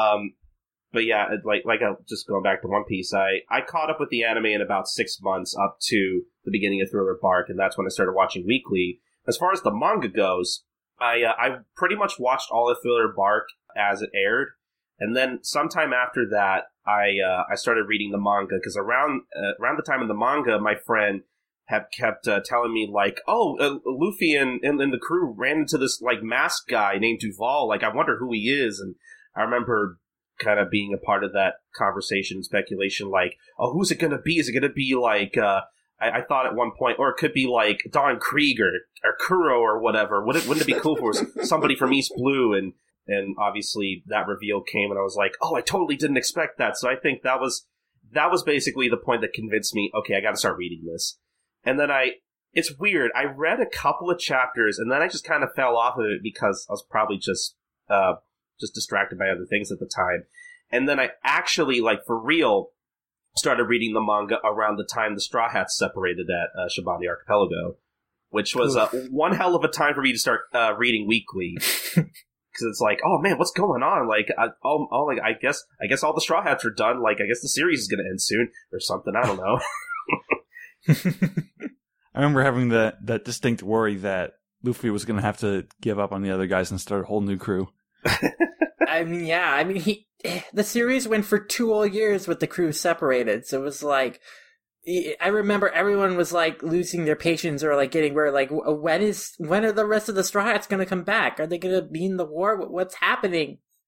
So it's like it was really uncertain times for like the future of the Straw Hat pirate crew, and then like, but that just fueled like the intensity that was going on in Marineford because like like having been separated from this crew, like Luffy could only like really like go and rescue the person that was right there in front of him, which was his brother and stuff. So like you really felt like the emotional tension in that arc there, and which I think that's why it's just part of why it's so heartbreaking. Uh, what happens?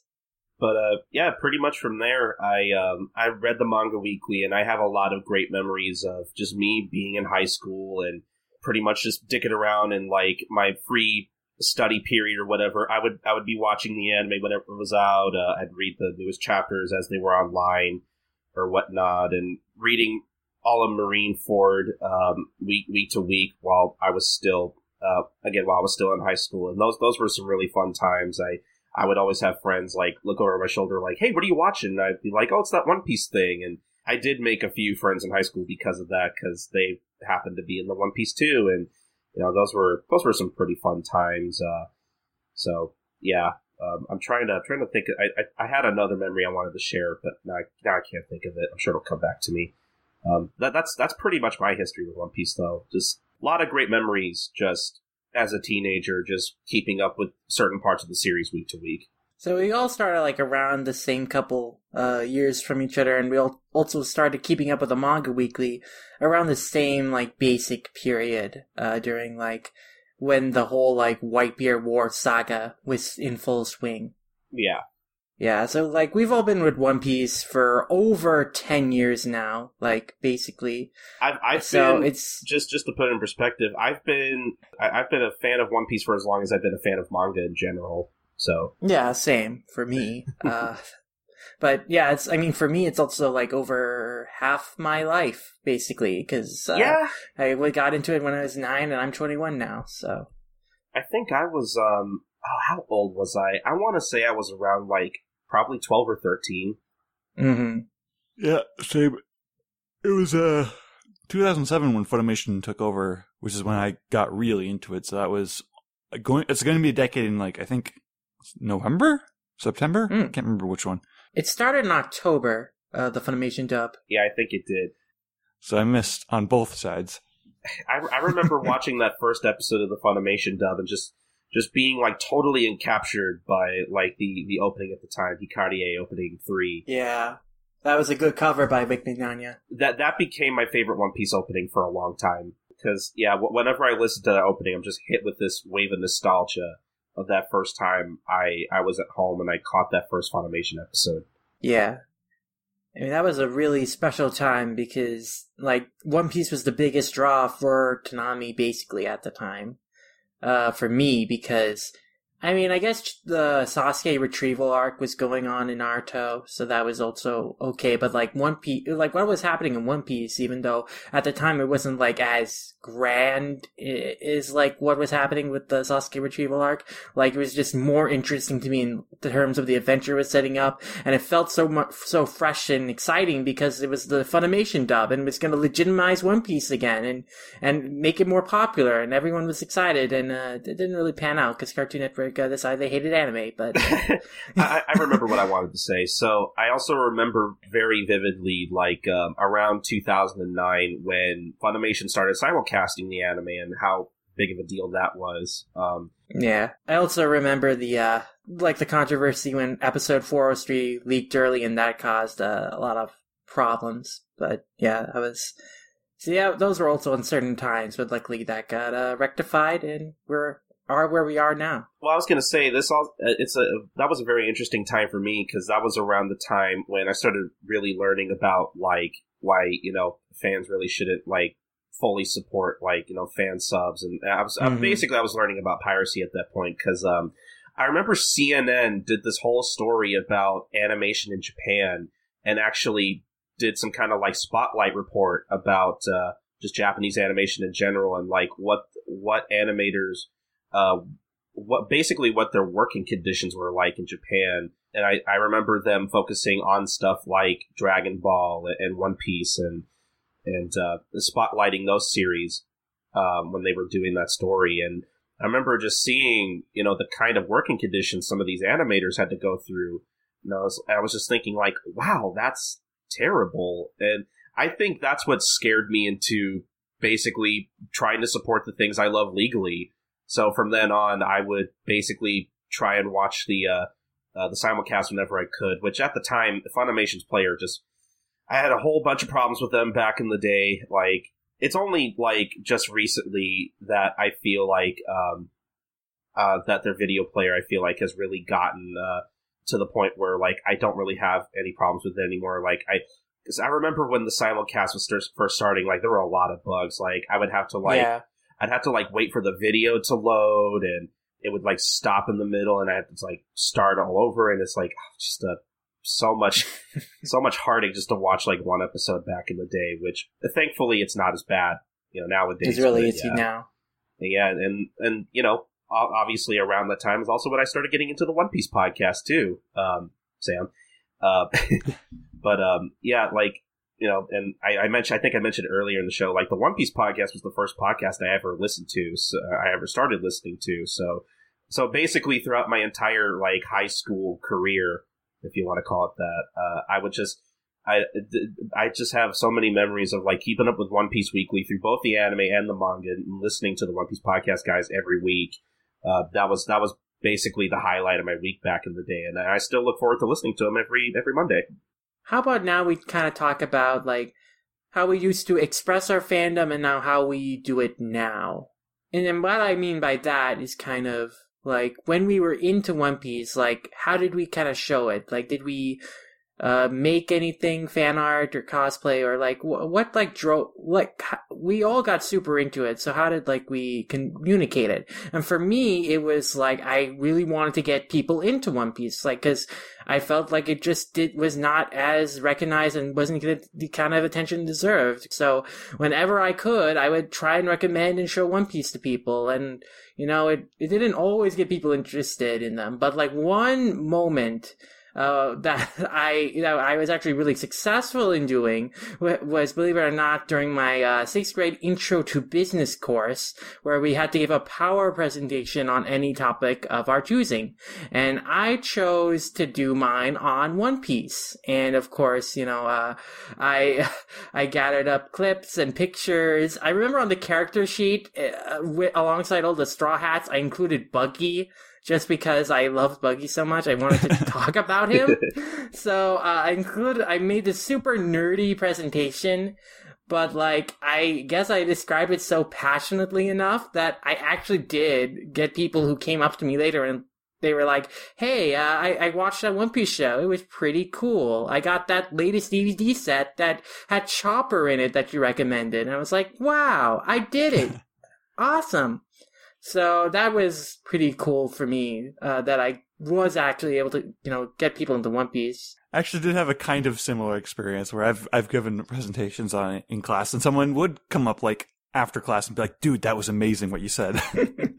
I honestly, I, I did the same thing too. Like I remember in in English class, I think in my freshman year, I did a presentation on One Piece. I specifically focused on uh, Luffy versus Usopp and uh, Mm, kind of kind of what was going on around because at the time that was like probably some. I mean, it's still some of my favorite portions of the series, but at the time, I was so I was so in love with that portion of Water Seven that like I did a presentation about that particular fight and uh, part of the story in class. And back when I ran Anime Club at high school too, that those were the those were the episodes of the anime that I showed everybody, and you know, every, it caught everybody's interest. I don't know if uh, I don't know if they really went on to watch One Piece after that, but you know, they were still pretty interested in what they saw. and like, oh, this is actually kind of interesting. It's actually you know more serious than I thought, and and even like a couple years later into like my um, I want to say my senior year, I even did like an entire like essay on on One Piece and its popularity and like you know about the series and what it means to me and whatnot. I think it was like a ten page essay.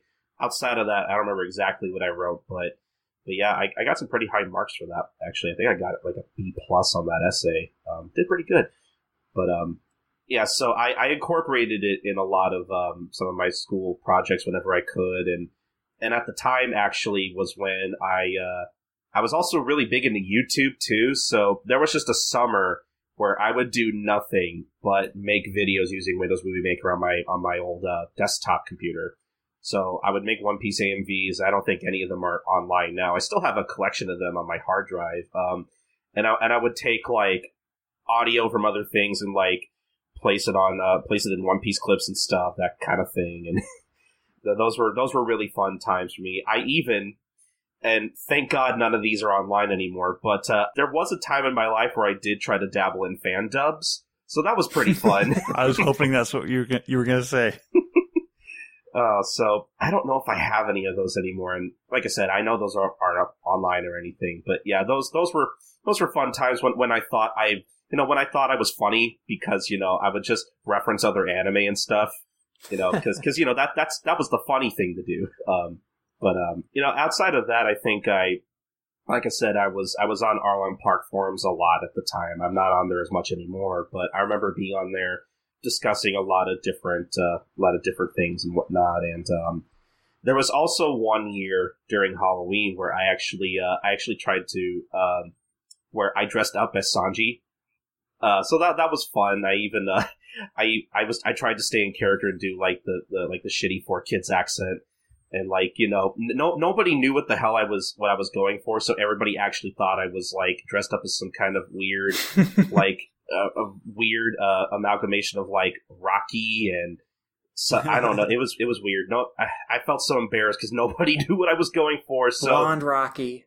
yeah blonde Rocky Did you have a cigarette or a lollipop? I had a in your mouth? lollipop.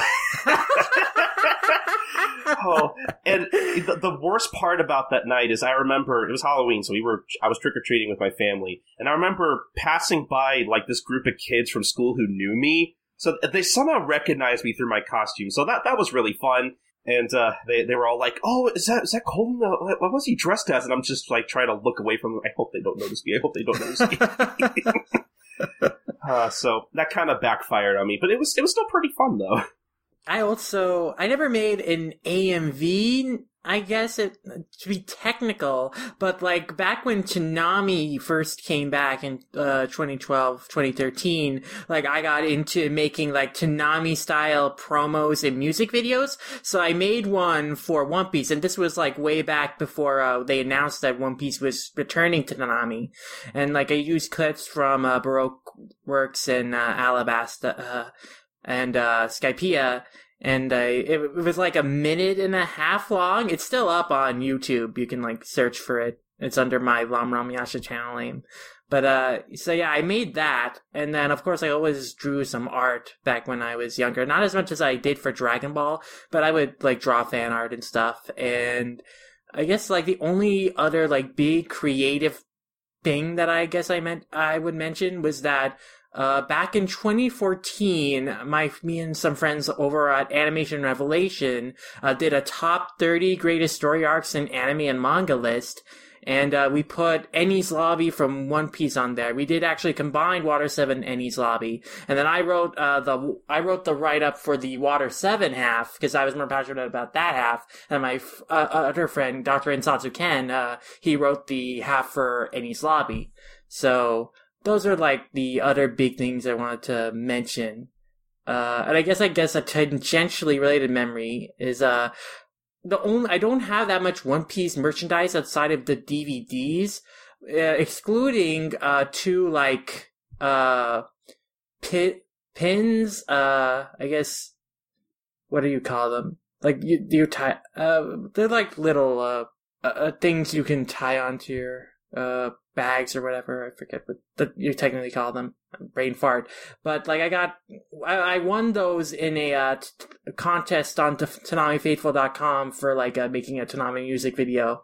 And so I got Ooh. like second place. So they sent over uh, Mr. Two Bon Clay and crocodile like pins to me, and I was like, yeah, because I, I love those characters a lot. So uh, those are just like some One Piece related uh, projects memories. Speaking of figures, yeah, I, I've I've definitely collected my share of like not not necessarily POPs, but like you know, I I do have a lot of like you know, uh, random box kind of figures uh, like uh, that I've collected over the years. Like as I've gone to like local conventions, like I have a I have like I have a tiny Blackbeard, a tiny Garp, tiny Kizaru, and I even have some of those uh, little bobble ships. You guys know what I'm talking about? Yeah, yeah. where it's like ships from uh from from different crews in the series. Like I have the Thousand Sunny, and I think I have the Big Top too, which is a buggy ship. Which I was disappointed because when I bought those, I couldn't tell like what the box was trying to represent because I I somehow thought that like the little motion lines on the box art that was trying to represent like oh like the ship like bobbles on this little stand thing. I thought it like played music for some reason, so that's why I bought it. But then I, I opened it. At first, I was like, "Oh, it just it just bobbles. That's it's lame." But I was like, "Oh, but I, I still I still own the Thousand Sunny in some in some capacity," so I was happy. Sam, did you do did you do any other creative projects for One Piece? Oh yeah, I've made my fair share of uh, AMVs. They can still be found on my my Lucky Chainsaw YouTube. They're really good, for for the record. Um, Awesome. Uh, I definitely wrote essays for One Piece podcast. I, you know, nowadays I probably don't shove One Piece down other people's throats as much as I used to. I just sort of let my own enthusiasm come naturally and just hope it's infectious. Yeah, me too. Mm-hmm.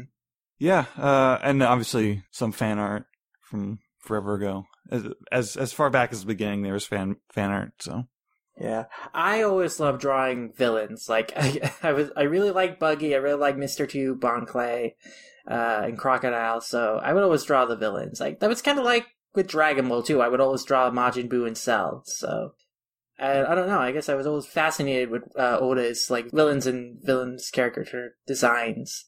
But you know, on the subject of also AMVs, like what are some of your guys' favorite AMVs besides the ones you've made?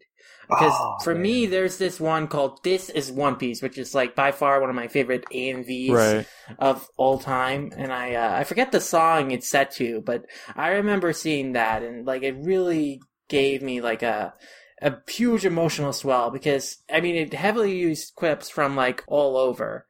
And uh, I don't know like what the original channel name for it was, but looking up right now, it uh at best AMVs of all time two is where I'm seeing it, and like the thumbnail is uh like when Luffy stands up after like uh you know being after Lucci thinks he's taken him down, he's about to you know use like a go on his final like assault on Lucci, and you know the way it begins with like the guitar strings and stuff, and like the words that flash by on the screen, like adventure, enemies, Nakama, pirates, and, you know it's just so good. Uh, okay, so the song was "Prayer of the Refugee" by Rise.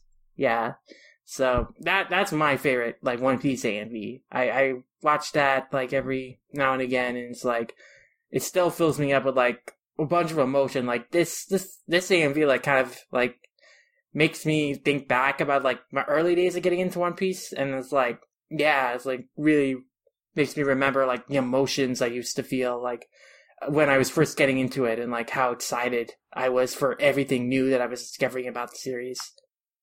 I, I I do remember watching a lot of One Piece AMVs back in the day, but the the one that's always stuck out to me for some reason, not not particularly because like I'm sure if I looked back on it, it probably isn't like edited particularly well, but uh, I don't know. Uh, the the one that really stuck out to me, and I don't even know if it's on YouTube anymore. The last time I tried finding it, I couldn't find it, but uh, I remember finding an AMV about Mister Three in Little Garden.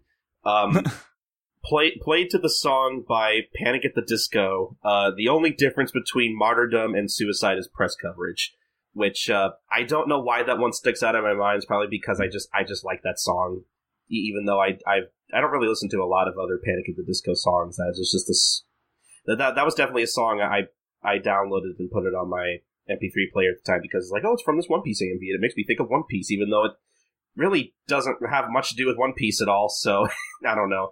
Uh, I just I just remember uh, specifically that AMV because I remember watching it a lot when I was like in middle school. I had very interesting taste in music back in the day. I was also a big fan of uh, D Nubs Pro's One Piece is six minutes. D Nubs is a friend of mine now, but like I used to I, before I knew him, uh, I loved his uh, video. And uh, there was one user I don't think he ever had like a YouTube channel. I think people just like re-uploaded his from wherever he was putting them up, but like someone who went by uh, Gia Secondo did just like these like it, they basically just the fights, the big fights of the series set to like uh, heavy metal songs. I was into. I was I was very, very into uh, the uh, Everybody versus Oars set to The Cage by Sonata Arctica. Hmm. Was a Hmm. cool one that I remember as a kid. Yeah, there are a lot of great One Piece AMVs out there that are like worth seeking out. I probably will link the ones we've talked about in the descri- episode description. I was gonna say good good luck good luck finding any of the ones I mentioned because probably none probably none of them are up anymore. Uh, I'll I'll see if I can uh, dig around on the interwebs. Maybe someone's archived them somewhere.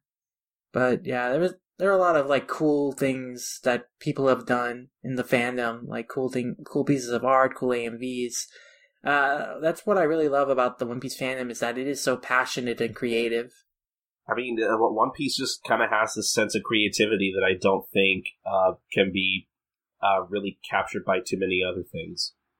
And I think like the man himself, the man behind it all, Eiichiro Oda, is like one of the most creative and like awesome mangaka out there. He works himself to death, but like his worlds, his imagination, it's boundless. It's like insanity. I love him.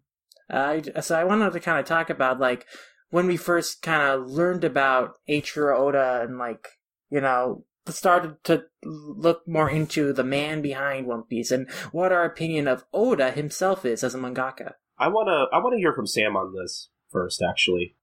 Uh, I think he's a genius, and I wish I had his skills. Uh, particularly, well, no, because like it's it's not it's less the drawing that really attracts me to him, and more the the writing. Honestly, um, just the way that uh, like the, the the amount of like just emotional spark that his the what the kind of rhythm and flow of his stories has. You'd think it would be super easy to kind of kind of lose that in the process of of doing it week to week and having to build to those moments, but uh, some of the stuff uh, that gets pulled off is like honestly jaw dropping. Like people should be like learning from him. I think is is Yeah. how I feel. Um, Like I, I've I've dabbled in like you know writing here and there before, and never really like fully pursued it, and always thought about the idea of creating my own world. And then you know, I one uh, one time years and years ago, I've, I've I've tried to do that kind of thing, and even like even back then, I couldn't fathom like you know like I was I was in such awe of like Oda and his skill because it's like it's it's hard to create a world that feels as fleshed out as his does. Like Mm-hmm. I mean, like it's it's just it's kind of hard for me to even put into words. Just like how like how amazingly difficult that has to be. Like not anyone can, not just anyone can do that to do what he does. Yeah, Oda is definitely a huge inspiration to me as an artist and writer. And, you know, the way that he can, like, weave such a grand scale narrative and, you know, bring back plot elements from, like, the very early days and bring them up again in, like, the, in a modern context with, like, a, in a whole new light and just make it, everything in the story feel so cohesive and so planned up. And so pl- well planned out and just, uh, especially seamless. knowing that some of it is not actually well planned out. Some of it he is making up as he goes. I mean, Toriyama, he made things up as he went, and you know, he did a pretty good job considering, uh, you know, making things seem like, uh, oh, this, this, this makes sense. He really, uh, salvaged things here, but like, he's, in compare, Oda is just like so much, his writing is so much deeper and just so much more like, well tuned. It's just like, uh, the he he has a great knack for keeping in mind like the what's going on in his world and all his characters and like what things what things he wants to explore further. And then you know even if he changes direction later on and decides to expand on things he knows how to do it in a way that doesn't feel like it's out of place or like he's just abruptly change something he knows how to make it feel come across as really natural and it's just such really skillful storytelling I was gonna say like among among just jump authors in particular, I would consider Akira Toriyama and uh, Hideaki Sorachi, the author of Gintama. I would consider both of them to be master bullshitters. honestly, almost especially in Toriyama's case, with how he's able to, you know, write himself out of corners a lot of times in, within the span of Dragon Ball and whatnot. But Well, I, th- I, th- I think the I think the way Dragon Ball works is that there aren't any quarter- corners for him to really write himself into. Like the stories are usually like it's usually just one thing at a time. So like when something, so like when when he moves on to something else, it's not you're not feeling like there's a million plot eh, threads being left open. Yeah. I mean, Toriyama just forgets about what he, anything that he's uh, previously said or done in his stories, so he just keeps focusing on what's happening right now, and it's not, he never like really sets up anything for like a grander like payoff. It's all But sometimes about it feels like, like it. Like, I feel like it feels of- like it, yeah, like the Super Saiyan thing, uh, Goku being an alien, you know, things like that. I think all of like Vegeta's like three or four character arcs are all like actually like properly well thought out. Mm-hmm. I can see that. Yeah, they Vegeta's character arc is pro is my favorite in Dragon Ball because I think it does flow the most seamlessly and has the most satisfying payoff uh, as you see his journeys through the beginning to the end of Z. Mhm. But I think that you know Oda like is just also- is just really skilled at you know his character arcs and like there's a big criticism of like Oda's writing that his characters don't change, which I completely disagree with. I because like uh there's this great piece on the uh, One Piece podcast site about Luffy's character growth. Uh like in you know, it's a little more subtle. Like there aren't like these big dramatic changes, but like the characters do learn from their experiences. They do have their arcs that they're going through.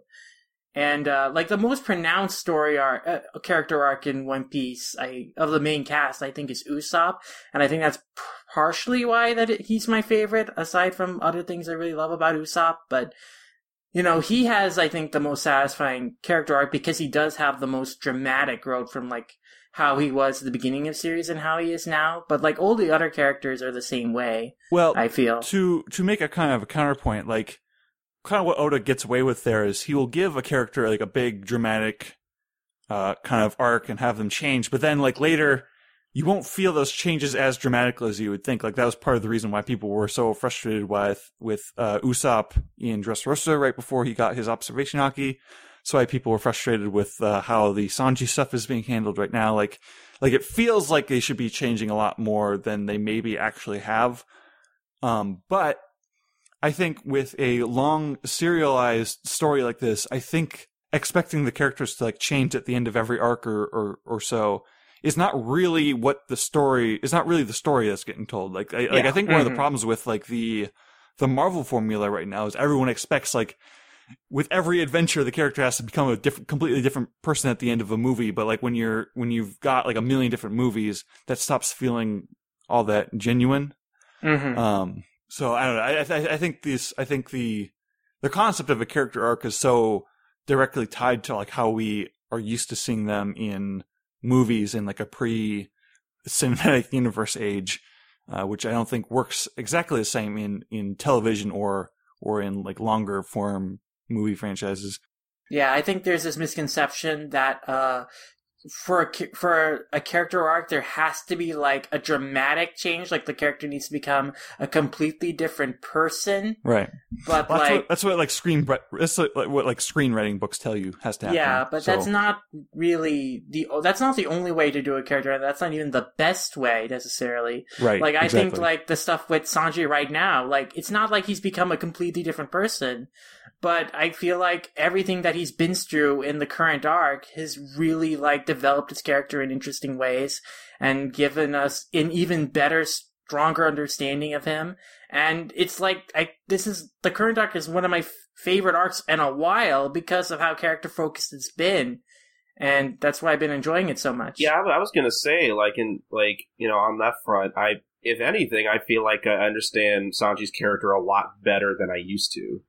But yeah, I, I remember years and years ago um, when a friend of mine, who I'm not friends with anymore because he was an asshole, but you know, he he was always very like, uh, uh, very opinionated, and you know, his it was his opinion or no one else's. And I remember having constant arguments with him about like.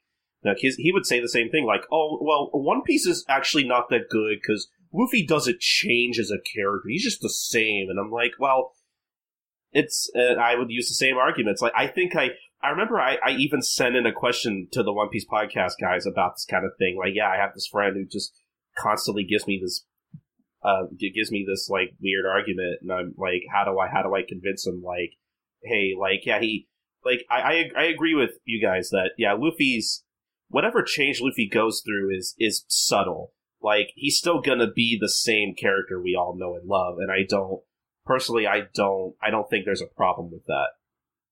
hmm But I, I'm I'm also on I'm also of the opinion, and I've talked about this a lot on Twitter before, is that um, is that I feel like um, this might be a whole other can of worms, but part of my problem with um, One Piece post time skip is I feel like a lot of the characters I don't expect them to like go through any kind of drastic change per se, so much as I feel like I feel like most of the Straw Hats have been sort of stale in their development.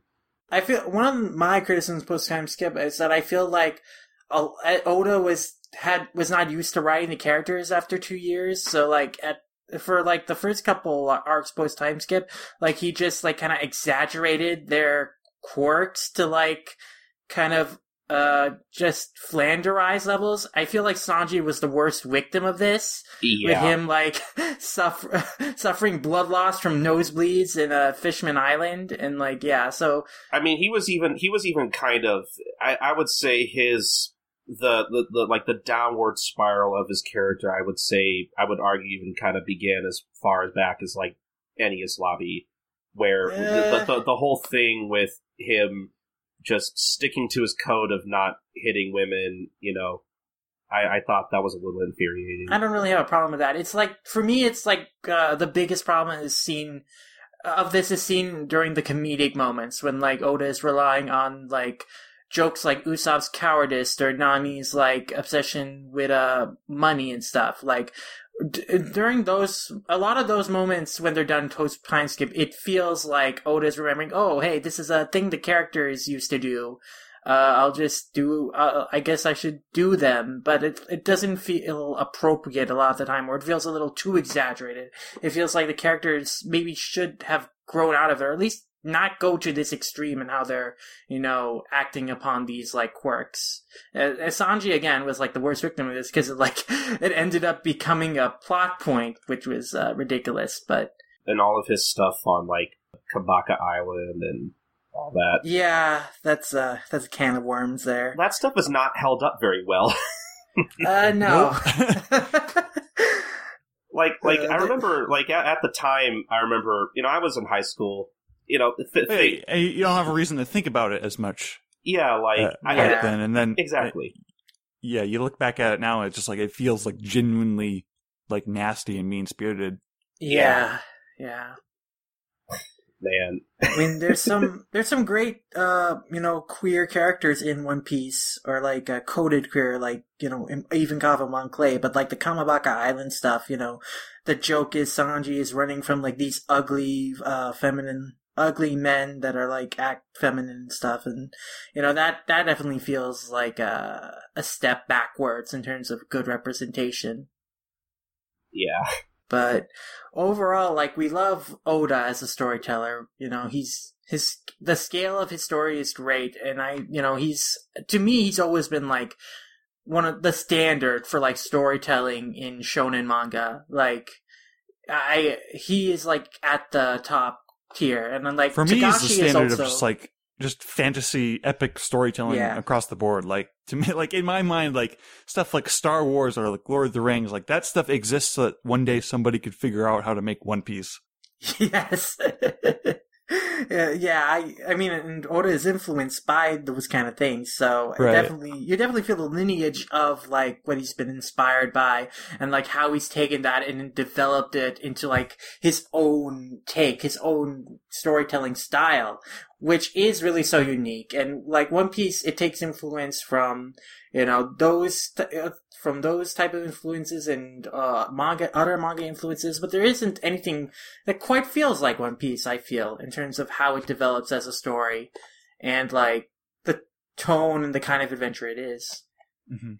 And, and just how yeah like like i just keep going back to like skypiea which is still just like my Mhm. 10 out of 10 this is what a fantasy adventure is sort of arc Yeah, like Skypiea is a great example because you know a lot of people criticize Skypiea because at the time, uh, you know, they didn't really see what the point of it was in the grand scheme or whatever. But like, it's such a cool adventure. well it feels like filler like even when i was when even when I was watching it for the first time, like Skypiea was like my first proper arc, and I remember Mhm. even having to look up to make sure it wasn't filler because because it was like a because. Well, because we're just before then, we were introduced to like all this interesting like world government warlord stuff. Yeah. uh, Whitebeard, like all this massively interesting big picture is going on. Luffy's got a new bounty. We just got a new crew member, and then it's like, oh man, what's next? What's the, what's the next big thing that they're going to do to shock the world? And then they go up to the sky where the world does not see them. yeah. But then that's also that's also one thing that Oda's incredible at is he will take you down detours. Like he'll set he'll he'll tease you about something you're really excited to hear. You think you're going in that direction. We go on a detour and, and you have that moment of like, oh, I was really excited to see that other thing. But then that detour takes you down somewhere incredible that you didn't even you didn't even think you were gonna have as much fun as you do.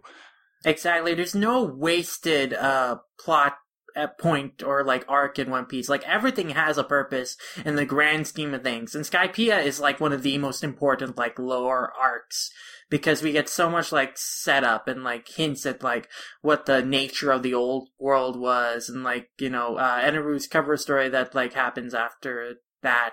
Uh, down the At the line same time, I, so I, part of me also kind of wants Skypiea to remain like as much of a standalone as it can. Like, Mhm. like, I, like I, I hesitate at the thought of Eneru coming back just because like uh, like I I like Skypiea kind of as its own thing. I like that there exist arcs in One Piece that are kind of their own thing for the most part. Yeah. I mean, I kind of would like Eneru to come back just because I like the character. Yeah, But more than that, I want the Straw Hats to go to the moon. that's good. That's I, I feel like that has to happen at some point. Like it kind of it kind of happened in Toriko too, and I hope um I hope One Piece kind of does the same, where it's like eventually we're gonna go and do space stuff. You know, speaking of Toriko, I want to briefly talk about Mitsutoshi Shimabukuro's Memories of Oda one shot that he recently did in the last issue of Jump, which was such a uh, heartwarming, like really great look into like, you know, uh, his relationship with Oda and also like kind of how Oda was when he was starting out as a mangaka and like how he really hasn't changed all that much uh, as he's you know, been over the past 20 years. And, you know, it's like a great insight into like, you know, how Oda started up his career and then like, you know, how far he's come. And it's just really cool to see it through the eyes of like basically his best friend, Shimabukuro. It, it was amazing, and I loved it. hmm What do you think about it, Sam? I thought it was cool. I mean, there's there's not really much I can. I feel like we can add to that. It's just yeah, it was it was great to see um, see some more insight into the actual relationship between Shimabukuro and Oda, because you know I, I had been aware uh, for a while that you know the two of them were pretty tight in some capacity. You know they had a uh, had a somewhat strong uh, friendship or whatnot, but it was really nice to get a real like personal look at just how they interact with each other you know from from the beginning all the way up to you know their various successes in the manga industry.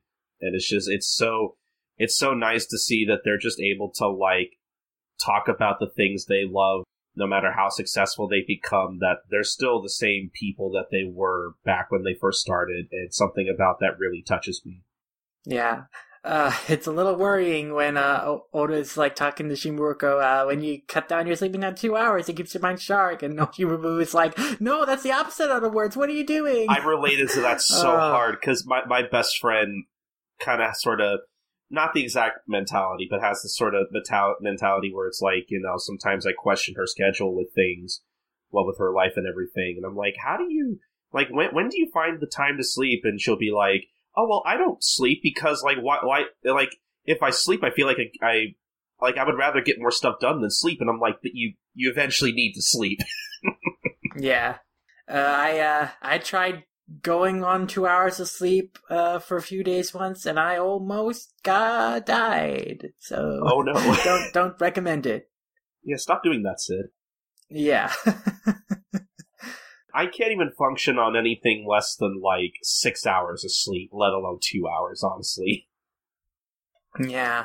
I mean, Oda is really working himself very hard. I think that's why it's a good thing that he like takes breaks pretty frequently now. At least one week breaks. You know, he uh, they kind of got into a groove where he does like, you know, three chapters a month and then uh, you know takes a week off, which I think you know is very healthy. And uh, I, there are a lot of other mangaka that probably could benefit from that schedule. I mean, we've seen like this year, like a lot of mangaka uh, from you know have taken like sudden breaks just because you know the burden of doing like a weekly manga is just really difficult. Yeah, th- like that's something I feel like we report on on Manga Mavericks like almost ev- like every other episode. I feel like Yeah. we have at least one story where it's like, oh, the author of such and such series has to take a break for like a week, or oh, hey, uh, they have to take a break for like indefinitely, kind of like with um, uh, Ashihara uh, with uh, World Trigger and whatnot. And Mhm. it's it's it's all like especially in cases like that, it's always really.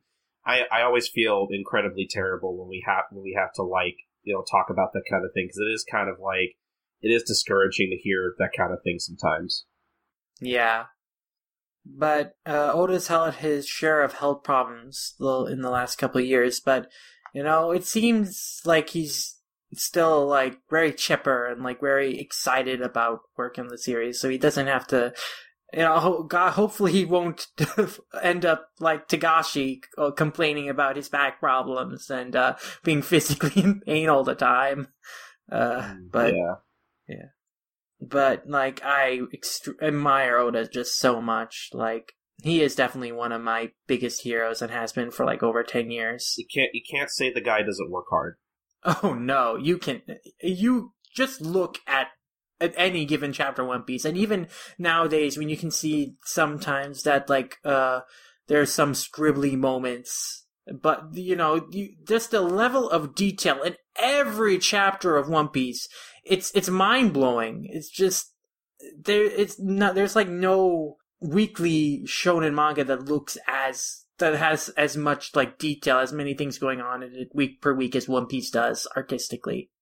I I think I could agree with that. Yeah, Yep, that's how I feel. Uh, it thorough is the word I would use. Uh, just- yes. like even when he's getting scribbly, just like the amount of lines you have to draw for your average Oda design Mhm. uh, is is pretty is pretty uh, time consuming, and and the fact that all of his characters are, are drawn specifically to to look kind of like weirdly three dimensional. Like I've just been looking at Big Mom every week, and it's just like man, like, like you, there's a lot of little things you have to do just to make sure that like she keeps that very specific like look and shape to her. Yeah, like Oda's designs can look deceptively simple, but they are actually like they really require like the masterclass level of talent as an artist that he has to like make them feel so believable and three dimensional. It really is just astonishing. oh yeah.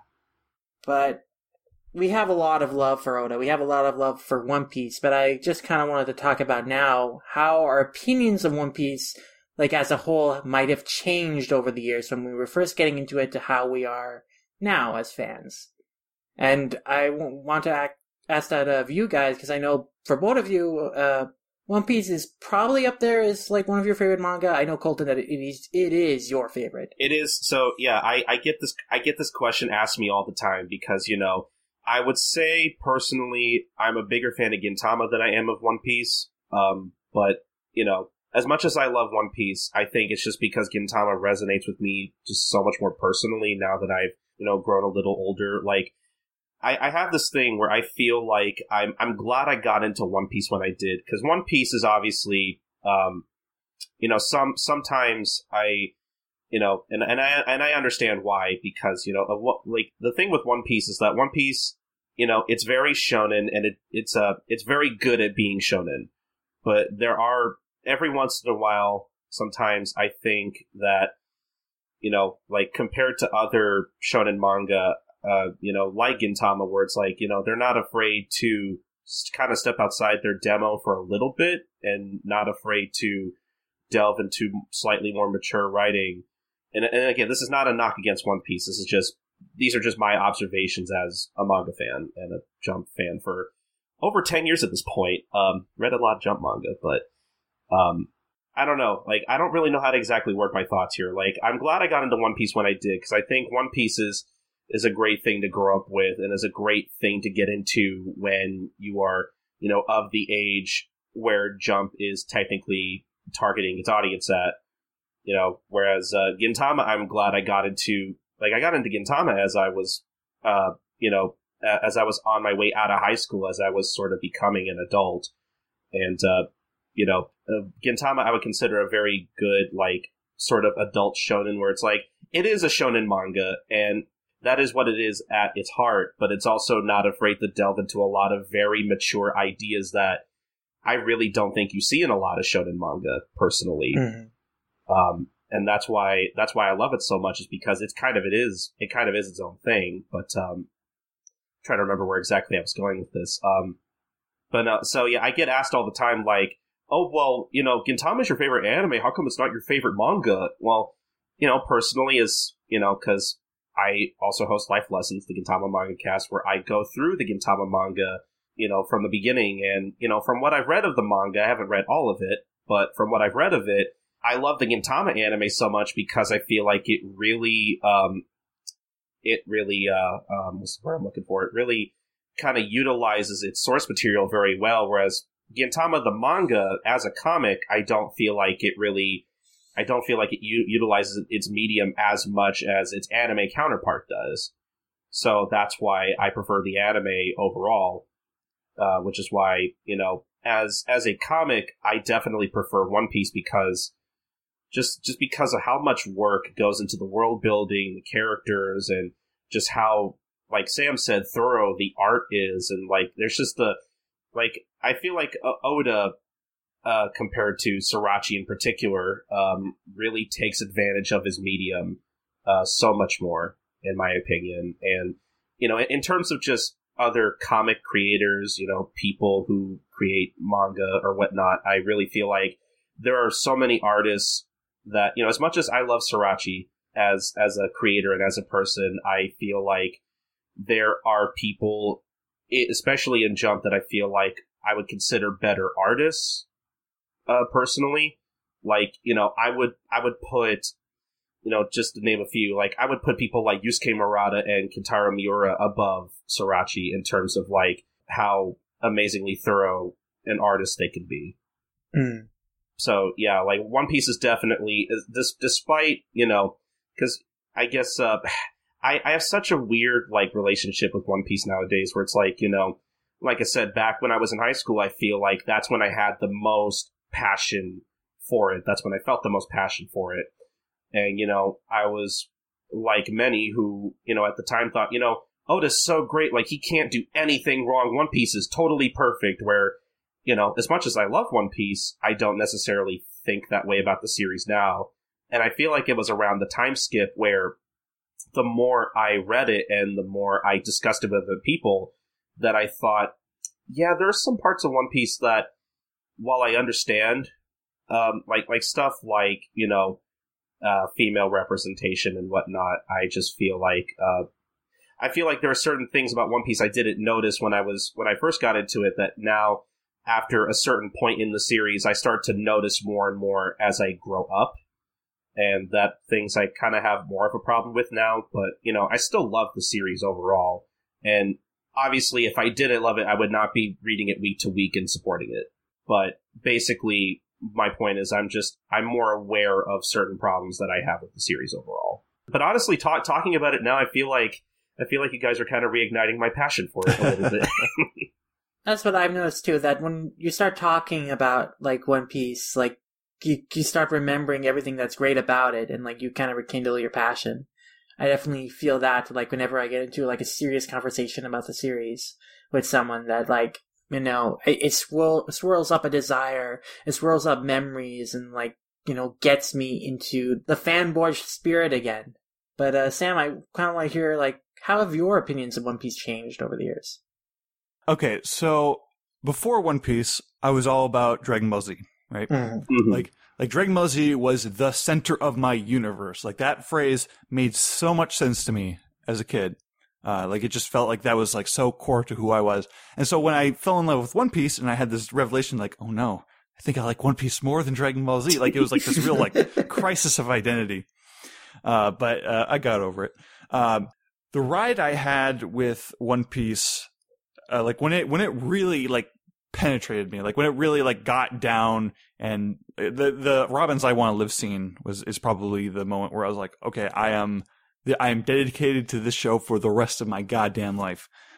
The the fact that I got a show that was so like emotional and so positive at that age of my life, like I was probably like 15 or so when I was first really really getting into it. Um then followed up with just like the the high of of being a fan of something that was as massive as it was in Japan, like all the all the you know the the t- strong world, the war, the time skip, uh, repeating all those things again in the anime, hearing about all the crazy merchandise that that was going on in Japan, being you know a fan of the One Piece podcast, like.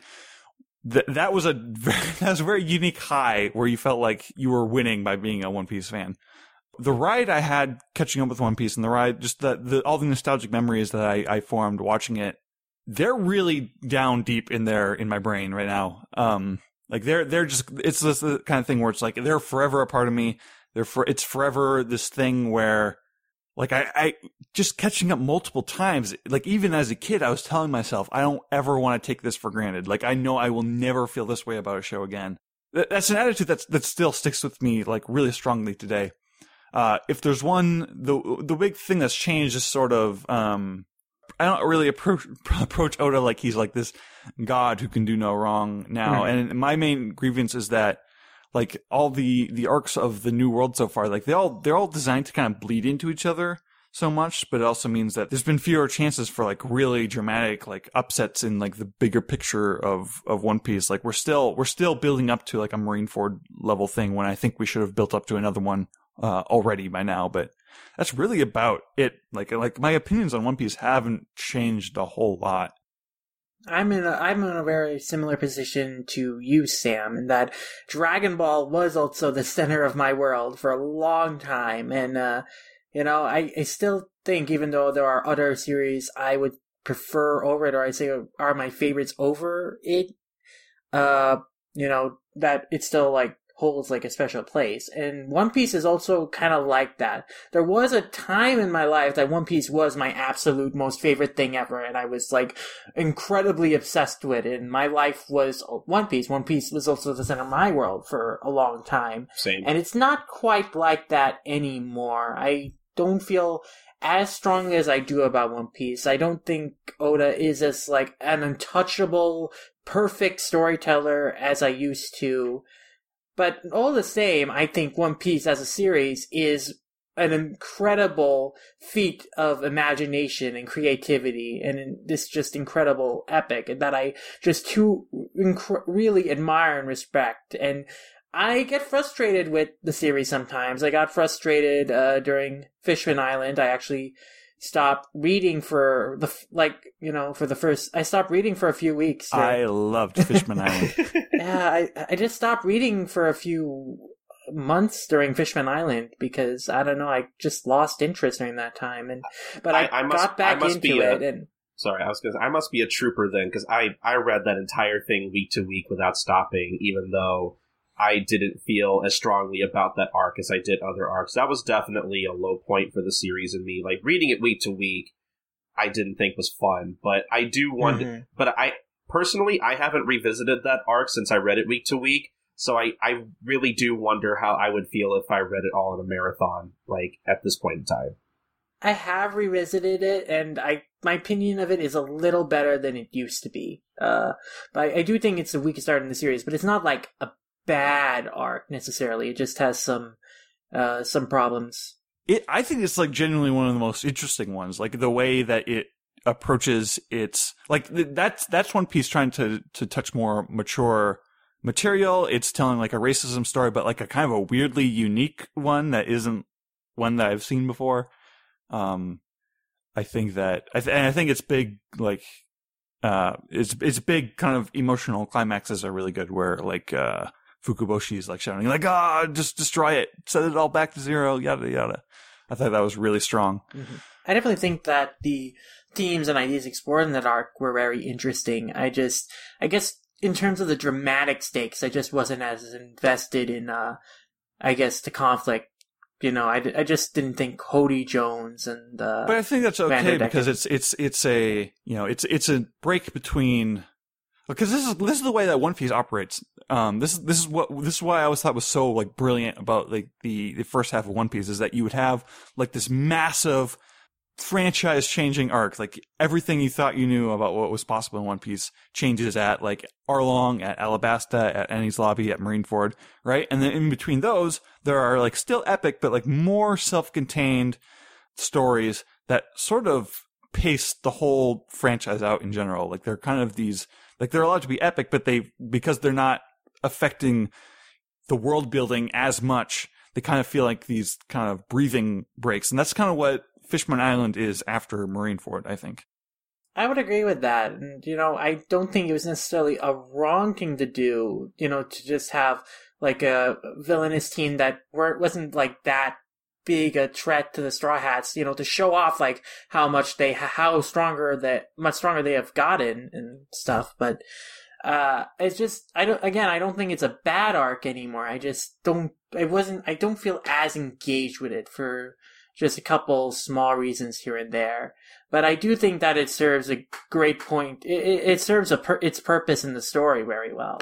You know what I think it is? I think part of the reason why so many people were probably disappointed with Fishman Island probably also has to do with the fact that the story had been kind of sort of in a sense kind of hyping up this this island for actually That's a pretty true. long True, time yeah. like you know the, the couple char- of years. yeah the, the characters had been mentioning you know this point in the story this this island in particular since i want to say since post Enies Lobby if i remember correctly Right. Yeah. Um, hmm so it probably has to do with that, where it's like, you know, probably a lot of people were looking forward to, you know, finally getting to Fishman Island and like what kind of story arc we, we would get out of that. And I can't help but think that people probably hyped themselves maybe a bit too much, possibly because of that, because of like, how long we had been waiting to get to that point in the story. So maybe people's expectations were just probably a bit higher than they should have been, possibly. Yeah, I definitely agree. Like, it, there was just so much build up to Fishman Island that people are expecting something grand of grander scale than what we got, and it didn't also help that it happened after the time skip, and people were looking forward to seeing like, uh, you know, the Straw Hat crew back in action, and uh, you know, they they got like great chances to show off during that arc. But uh, like they didn't, they also weren't like the focus necessarily. Like uh, it, they took a backseat to you know the po- like kind of politics going on in Fishman Island, and then you know Luffy was still more center stage among the rest of the crew. I feel like if, if you look at Fishman Island as more of a transitionary arc into the new world, I feel like I I feel like I'm not as critical of it if I look at it from that sense, possibly. Yeah, And I'll be super interested in how people feel about it after after Whole Cake Island, after Jinbei joins, after the Reverie, after Fishman Island actually gets destroyed, whenever that is. Yeah. yeah, definitely. So, but just to weir back, I mean, Fishman Island actually wasn't like kind of like broke the sh- chains of like me thinking One Piece was untouchable. Actually, it was actually during Dressrosa where I was really getting a little you know weary of like everything that was going on. Just because the arc was going on so long there were moments in this in the arc that i wasn't agreeing with. I didn't like how you know uh half the straw hats were like jettisoned halfway into the arc. I wasn't particularly a fan of like how usopp was handled. Uh there was a lot of moments during that arc that like really kind of weight tore down on me even though i really wanted to love that arc because i was super excited for doflamingo uh, I, I I actually like Law. Uh, I thought he I could too. be interesting.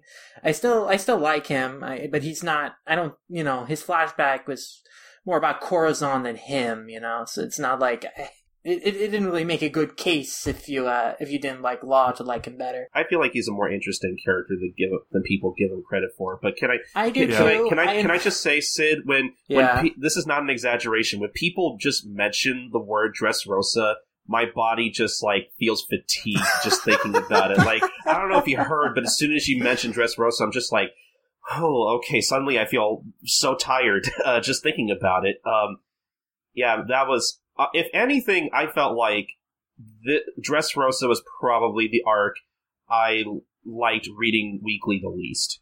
Yeah. It's uh basically a hundred chapters. It's like a ninth of the series. Uh, It's like 10, 11 volumes, I think. Yeah, so, you know, it is like an insanely huge portion of the story, and it is really important. A lot of important things happen during that arc, but just reading it, like, over the course of two years, there was a lot of, you know, th- times when, like, you're Well, it was just longer than that waiting with for uh, all the breaks Oda took. That's true. Yeah, it was more yeah. like two and a half, even close to three years, and uh, it was it was a long story. But you know, so that was like during that stretch of time. It was also like just expanding my uh, you know knowledge of other series. I was getting into anime and manga again, kind of in a renaissance in a big way. So I was exposing myself to more stuff, and you know, I just. One Piece just wasn't like you know holding up to like what uh, all the other things I was getting into at the time. So I was just falling out of it a little bit, and so uh, now I, I'm kind of just been rejuvenated as a fan thanks to the current stuff on Whole Cake Island. Oh my god! and thanks to yeah. revisiting like the series in piecemeal form time to time, seeing One Piece film Gold earlier this year, like there have been many many things that just keep bringing me back to One Piece and remembering just how great it is and how much it means to me and why I, I used to love it as much as I do did and why I still love it now. And so while I'm not sure where One Piece is in terms of being one of my favorite series, I feel I need to reread it to like determine like like how if it would like I would still consider it one of my all time favorite series. It is still one of my most the most important series to me in terms of like how I've developed in terms of what I think of as great storytelling, in terms of what I aspire to in terms of artwork, and just in terms of like what I think, you know, is a great manga just in general. So One Piece really does mean a whole lot to me, uh, and it has for the last twelve years. It's a, it was a huge formative. It's been a huge formative part of my life, and uh, I have so many memories about it that I just hold on to. So One Piece isn't the untouchable thing that it used to be for me, but it's still an extremely important emotional thing for me. The One Piece definitely has its merits that I will always continue to defend from you know people who are like, oh, it's, it's not that good. Like, why don't One people like this? Yeah, and you know, I'm exposed to a crowd like that pretty often. There's uh there's this guy I know who is who like thinks One Piece is a failure in North America because it keeps not doing well on TV and because it's not necessarily a mega hit in uh, sales for you know which isn't really that true. It is one of uh, Viz's best-selling manga, but There's more going on with that than just oh, it, it doesn't do well on TV. You know, But you know, I, I've, I've, there are some people I've been around who are, who really do not like One Piece, and they revel in whatever failure they see it having or whatever. But like, you know, I just look back at at, at One Piece and I think about everything that's great about it, and it's like I don't care like what you know the naysayers think or like what are uh, I don't care that One Piece will never be as popular as something like Dragon Ball or Naruto in the West necessarily. Like the One Piece fandom is like thriving. It is inc- stronger than it's ever been, and One Piece as a series is. You know, this is a great time to be a fan. There's just so much going on for One Piece. The story is in a great place. Like, one Piece is a series that just keeps rewarding you, you know, and it has been for the last like 12 years I've, I've been a fan of it. And I think that however long it goes on, it'll just continue to be enjoyable. And then this fandom will continue to be like extremely strong and passionate and close. And it it's just has so much life left in it. And, you know, I'm just, I just love reading it and, you know, discussing it and being a part of it. Yeah, I I definitely want to go on record and say that uh, Whole Cake Island has probably been uh, the most engaged I've felt with One Piece since the start of the time skip. Honestly, Mm-hmm. I mean, Punk Hazard, I I actually enjoyed. Yeah, I like re- I, I enjoyed reading week to week, but hmm uh, to me personally, this arc has been so much better, so much more interesting, and how like all, all of the double crossing going on, and like I I kind of agree with um with Steven, you know, the the translator for uh for One Piece and the Viz Jump that uh that like Whole Cake Island is very like Breaking Bad and how it's all like you know put together and planned and like it's just it's it's it's setting up so many like um it's it there's so many like build-ups uh to look forward to see like the payoffs too and it's just yeah I've actually enjoyed reading this arc week to week Yeah. So, I mean, One Piece means a lot to all three of us, and uh, it's something that we'll carry with us for the rest of our lives. I'm gonna I'm gonna probably cry when it ends I'm not gonna lie Yeah, yeah. I mean, it'll be like, you know, when Naruto ended, and even I wasn't even that big a fan of Naruto for you know so long, and I I actually was excited that oh my god, finally this shit is ending. But like when but when it did end, you know, I I stepped back and I realized, you know, Naruto.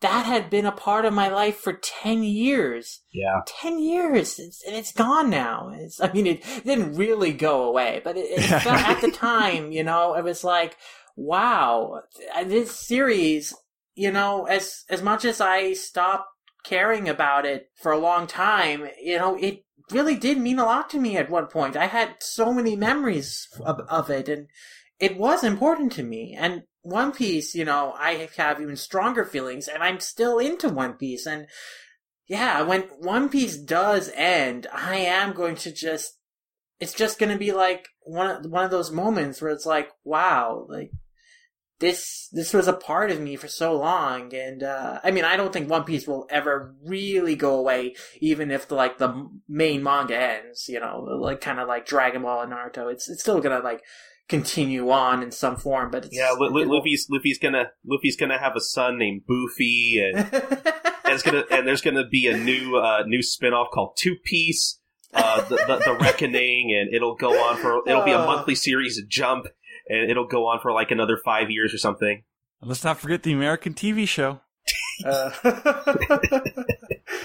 but yeah, so like One Piece, it's a it is a part of me, and I think it, for a lot of people, it's a part of them. It's a part of like just their daily lives at this point, and it's like you know when it's kind of like I feel like for a lot of people, when The Simpsons ends, they're gonna be like, "Wow." I, I can't believe it. Uh, I never thought this would end. Like, I think, you know, a lot of us will have that same reaction when One Piece ends. It's it's gonna it's gonna be weird to have it gone. Yeah, it'll be weird to live in a post One Piece world.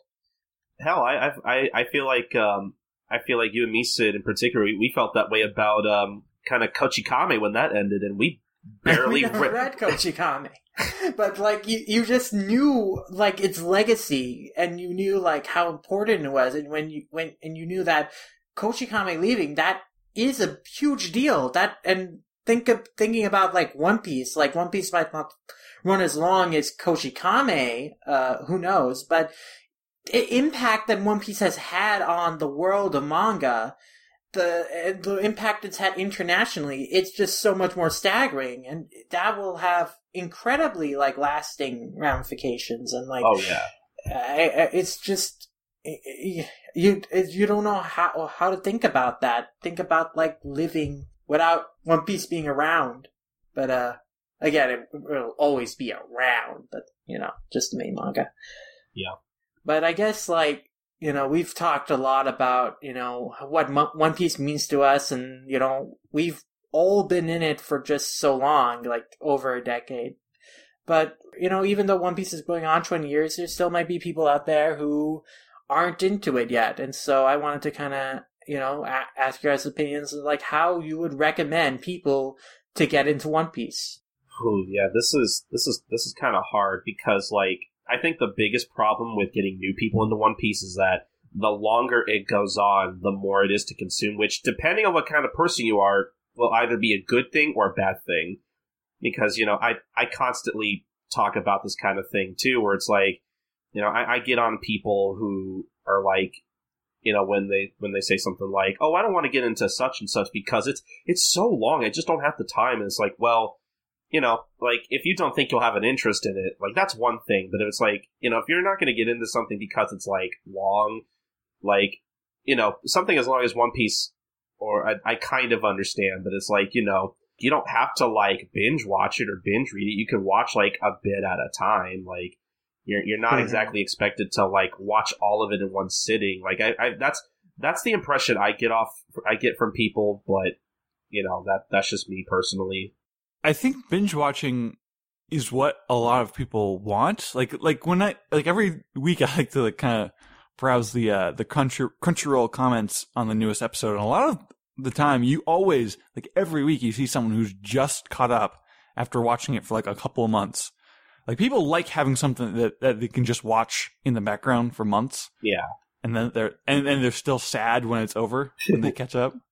yeah. That that that, that just goes back to what I'm saying because you know I I know I know people who you know don't like to binge watch things because they feel like you know if they watch too much of something at a time like every episode start kind of starts to like blur together and they have trouble like remembering what exactly happened in what episode or whatnot and you know i'm personally i'm the kind of guy who just doesn't have the attention span to binge watch things like i if i really like something nowadays i'll probably watch like three or four episodes and then i'll feel like moving on to something else like it's very rare that i binge watch anything like i think the biggest thing i binge watch you know a couple years ago was gintama like you know i you know, I got into that series so much at one point that I ended up watching 15 episodes in a row and didn't think anything of it because I just loved it so much. You know, stuff like that and BoJack Horseman have really been the only things I've been watched recently. And again, like just me, me speaking personally, I'm not a huge binge watcher, so I'm. Uh, so yeah, I, I know if I know people who just don't have the attention span for it, and I think that's okay. And I, I feel like because binge watching is such a normal thing for a lot of people that I feel like people have this weird idea that like they they, they feel the need to binge watch something so and if they don't have the, the attention span for it they just won't bother getting into something at least those are, those are just my experiences personally Yeah, I think people have this misconception uh, with getting into a long running series like One Piece that, you know, if they binge it, that they need to do it like all at once, or they like they need to like get through all of the series as quickly as possible, but they don't need to do that. You can take your time getting into One Piece. It'll exactly be there, but it'll be there. You know, it's not going anywhere. You can just take your time and catch up at your own pace, and that's to- that's perfectly fine. Uh, we Lord GTZ, my brother, you know, he got into Detective Conan. He caught up with that series uh, just over the course of you know two years. Uh, you know, you can take as long as you need to to catch up with something. You know, you don't have to like push yourself to get into it as fast as possible. I know that the reason people wanted to get into it as fast as possible is because they just want to be a part of the conversation. But I think just the experience of going through the series and in taking your time and enjoying it is just far more important. yeah yeah uh, some, sometimes i don't understand the need to well I, I guess that's not true sometimes i sometimes i do understand the feel the need to be current and then other times i don't because personally i'm just at that point where i'm like i'm just gonna get to things at my own pace and you know i'm fine with like especially with detective conan i'm fine with uh you know just kind of going at my own pace and being caught up with it whenever i get caught up on it Now, I kind of wanted to hear your guys' opinion. Would you recommend the manga over the anime? Which would be the method that you would recommend people try more to get into One Piece? I want to hear from Sam first because I know Sam from listening to the One Piece podcast. You you head the anime recaps nowadays, and I know you. Mm-hmm. I I feel like out of most of the crew on the show, you are probably the most positive person. Uh, Right. you, you have the most positive opinions about the anime, so I want to hear what you have to say. my general suggestion is that people start with the anime, watch it as long as they're still having fun, and then when they just like really have that need to get caught up, jump to the manga. I totally agree with that. Like Mm-hmm. personally, I would say, you know, if you wanted to start with the anime, I want to say, in my personal opinion, I feel like where the anime starts to kind of dip in quality and kind of fluctuates in quality, to me, is around, um, I would say, probably around Impel Down. Well, Impel Down was just like a real like that. They they were they were stretched real thin there. Yeah. Um, like like Impel Down, I think was around the first was like the first time I had noticed like, huh, this is taking a lot longer than I think it should, right?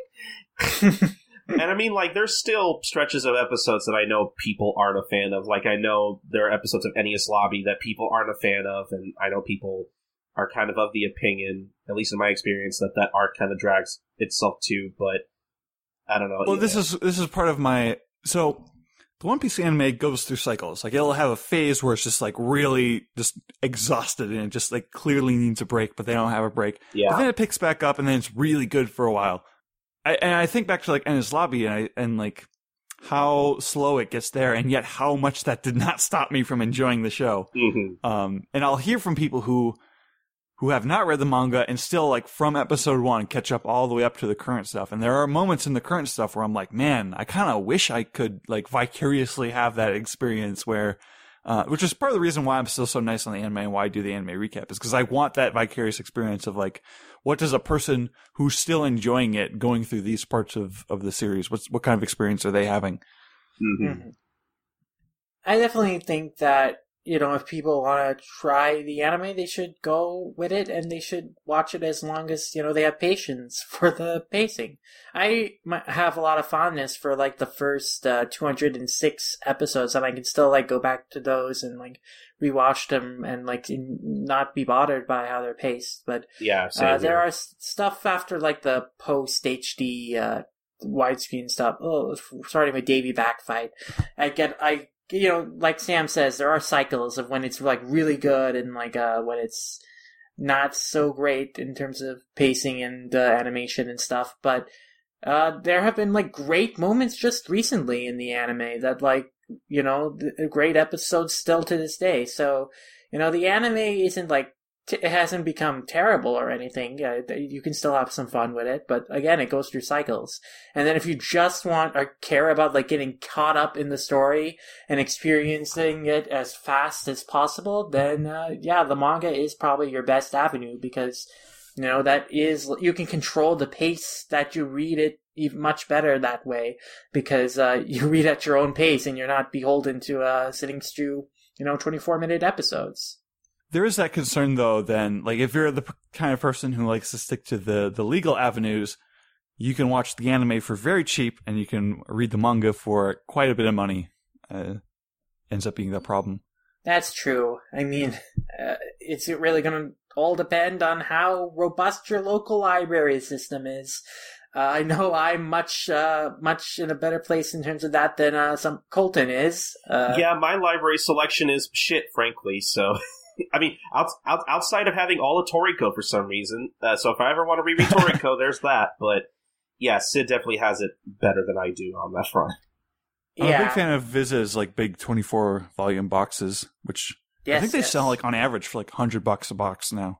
they're a great deal, and I would Mhm. definitely recommend people, you know, uh, seek those out if they want to like get it, read a large chunk of One Piece and get it for a really good price. And those uh, box sets are like organized, you know, to contain like complete arcs. So like the first set will go up, get you through the entire like Baroque work saga, and then the second you'll get through like uh all of all everything up to Enies Lobby, and then the third box set is through Punk Hazard. The second box has all of Skypiea and the Water 7 saga, which Yeah. is my favorite stuff. Yeah. So- Just, you know, the, you get a lot of story in each of those box sets for good price. So, so if you're you need you're looking to buy One Piece in order to read it, then that's those are great deals. And then of course, you know, uh, they're they're like a you know Casey was kind of talking about with MHA on Twitter recently. Like there is a bit of like a gap in terms of like volume releases of Shonen Jump stuff and uh, the, what's happening in you know current issues of Jump. So that is a concern sometimes, but you can still get caught up, you know, mostly pretty easily without too much like of a gap between like where the latest volume Viz has put out is to what the latest chapter is in Shonen Jump. Just like 50 chapters or so behind. Uh, but yeah, you know, there are many ways to try and get into One Piece and just like know one correct way. I mean, as we all went, uh, described our story, we all had like our different like, uh, ways of kind of getting into One Piece and there are plenty of, you know, you know, ways to consume the series. So, you know, uh, just do whatever method that, you know, suits you best. I mean, if if I if I had to be the purist here, because I I can't help it, I am. I I would I would personally just recommend the manga, but like you know, I I do agree with Sid that it really all depends on you and probably your financial situation and what you know what kind of pace you want to go with in terms of consuming the story. What it, there are a lot of factors involved, so Right. But I don't want to like uh, dismiss people from watching the anime because you know, as I was discussing before with like the Arlong Park stuff, you know, the anime does add things to the material that are really cool and that are like you know really iconic especially the early stuff for me there's a lot of things that the anime does with music with the with voice acting and like how they pace and frame certain scenes to just make the material come to life in even in even grander fashion so Yeah. I do think the anime is worth watching, and it is like a perfectly justifiable way to consume this series, even if like the manga in terms of consistency is more of a higher quality. yeah, and you know, if, if you if you really feel like you know, like me, when uh, you know, I think I think I stopped watching the anime probably around the be I want to say the beginning of Punk Hazard. Like there was just a time where like I stopped watching the anime for like a month or two, uh, just because I didn't get a chance to like watch it weekly, and I had I had a couple episodes to keep up with, and like you know, I kept as I kept watching, I was like. Yeah, like I, I think I just finally hit my breaking point where I'm just like, you know what, I'm kind of tired of this pace. Like I'm just gonna stick to the manga, and you know, and I think it's I think it's totally fine to feel that way too, um, because you know I don't want to necessarily just shit all over the anime because it it does have its good points, and I don't want to devalue those, but you know, just don't feel bad if you if you feel like you're just not into the anime anymore, but you still want to experience the story. Don't feel bad about making the transition. Yeah, I mean nowadays I don't keep up with the anime every week, but I read Sam's reviews, and he, if he he said when he says some really cool things about like what happened in the episode, I'm like, yeah, I'll, I'll watch this episode. So I'm really grateful for your reviews for that, Sam. Aw. and even me in particular, like I sometimes when uh, when I hear buzz about an episode, like you know from Sam and everybody else over at the One Piece podcast, I you know they talk about it enough. I'm like, okay, fine, I'll check out the episode, see see what's up, see what they're talking about. And yeah, there there have been a few episodes here and there that I've I've caught that I'm like, yeah, this is actually pretty good. Like you know, the, like the episode with uh with Big Mom's like musical entrance was actually pretty good, and um, I think uh, the episode with uh, every like the other half of the crew in Zou, or you know, w- at, during the point where we don't know that you know that they're on Zou in particular, and you know the introduction to Kaido, like stuff like that. I think it, uh, from what I've been seeing has been handled pretty well as far as the anime goes, and I really enjoyed those episodes. So yeah, One Piece is uh, still pretty great. And so to kind of wrap up our like discussion before we head into Q and A's here, I just want to hear everyone's thoughts on the state of One Piece in as it is in North America. Do you think that we're in a great place right now? Do you think we're in a renaissance of One Piece? Just like how do you feel like as a One Piece fan today? I feel pretty good. Uh, like people are are really bummed about the whole Toonami thing. Mm. Um, but I don't know. I guess I just don't care that much. Um, no, yeah, I, I feel the I feel the same way because like you know I was really excited to hear that uh, One Piece had finally come back to Toonami, and that was really cool at the time. But you know, this it's also coupled with the fact that I just kind of fell out of Toonami after a while. Um, mhm. you know, I, I either because of the general fandom or because I, you know, like a lot of the stuff they air on Toonami, I could just watch elsewhere. Like I don't like I don't need Toonami. Toonami is a thing I'm I'm personally okay with just kind of leaving in my past and in my childhood. Something I I grew up Right. with, something that I have nostalgia for, but you know I don't I don't need it anymore. I'm still very much current with the Toonami fandom, and I, you know, am still pretty actively engaged with what what goes on with Toonami. But what Toonami represents and what and like its purpose is just so much different now. Because Yeah. Toonami, like a show being on there, it isn't like this big like deal of exposure. It isn't like necessarily Right. going to get uh, a show in more eyes and more and like introduce them into this thing. than One Piece just being like on uh, Crunchyroll or just being available like on Hulu or like what whatever streaming site is because people use those more. It's always at the top at Crunchyroll. Um, Yeah. And I think like a show being popular because of the internet, I think that's okay. I that's a good thing. I mean, the appeal of Toonami as it is nowadays is just the community of fans around Toonami. It's just the, it's just the experience of like, you know, gathering around and talking about the shows on social media as they air every Saturday night as the block goes through. And that's a lot of fun, but it's not like, anime being on TV is not a make or break point for its success anymore. Especially in the case of One Piece. Especially not one episode a week at in the middle of the night. Yeah, at 2 a.m. Toonami doesn't really have that kind of like to me anyway, it doesn't have that kind of it, like that power of exposure that it had back in the day. Yeah. And you know, I was extremely excited when Toonami came back Me in uh, 2013. I remember when I heard the news, I literally rolled on the floor like giddy. Like I literally was rolling on the floor. I was that excited. That was like the greatest thing that had happened to me in a while. You know, and I was super excited about it the first couple weeks. I, and I was like watching it every night and stuff. But you know, until like life gone the way, and I just couldn't stay up that late on Saturday nights anymore. I had to do Me neither. you know work on Saturday nights instead of t- watching TV. But uh, you know, again, it's like anime being on TV is cool. Uh, One Piece being on TV, you know, the anime would have been nice, but uh, you know, it it doesn't need it anymore. And it, No, I think yeah. the series is in a great place. I think you know it is one of the most popular anime in uh, North America. You know, you might not see as many you know people outside the anime fandom know about it as they would Dragon Ball Z or Attack on Titan, but among like anime in general, it is up there. It is like big. You'll go to conventions. It's like still incredibly well cosplayed. It's not this like unknown thing as much anymore. Not Right. at all. People are at least aware of it, which I think is good.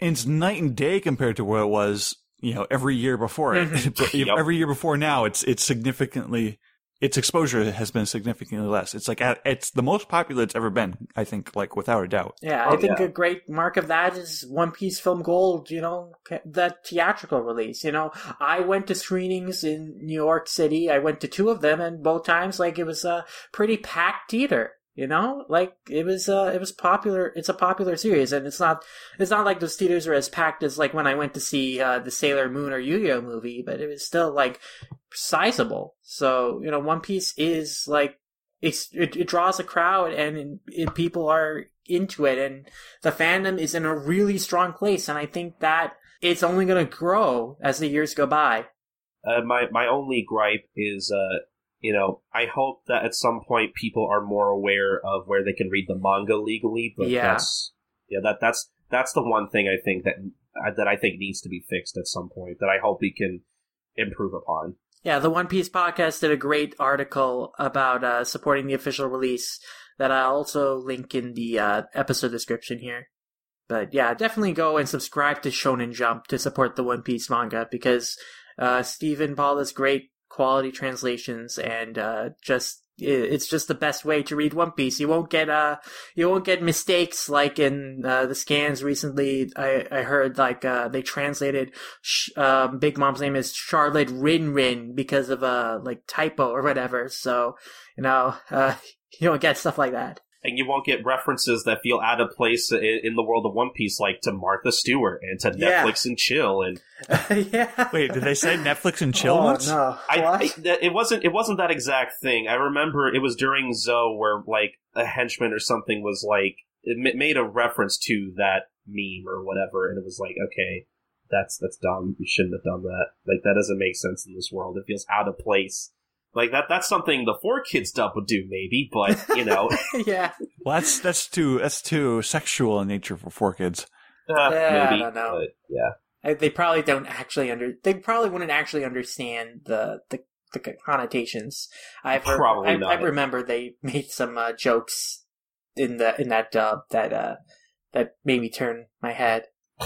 Uh, but yeah, I mean, as far as One Piece's popularity goes, we could be uh, we could be just before another big boom with this TV show. yeah.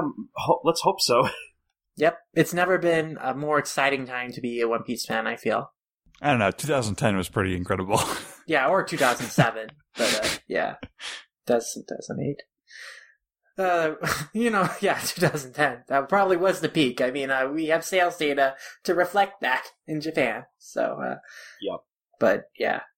Uh, so I guess that does it for just our main One Piece discussion, and now we'll go into some questions that uh, my good friend Doctor Insatsuken asked us over on Animation Revelation. The first one of these being, roughly how much longer do you think the series will run before Oda finally concludes it? Will it be Another sticking- 20 years. yeah, he, he asks, uh, will it be sticking around for a 30th anniversary, or do you believe it'll wrap up before that? Uh, you know, I can't really say myself, because I think that it's hard to predict where we are in terms of the end game, because we're building up to something big, but we still have to, you know, see how long the uh, Wano arc will go, and there, you know, there's still so much more that could happen.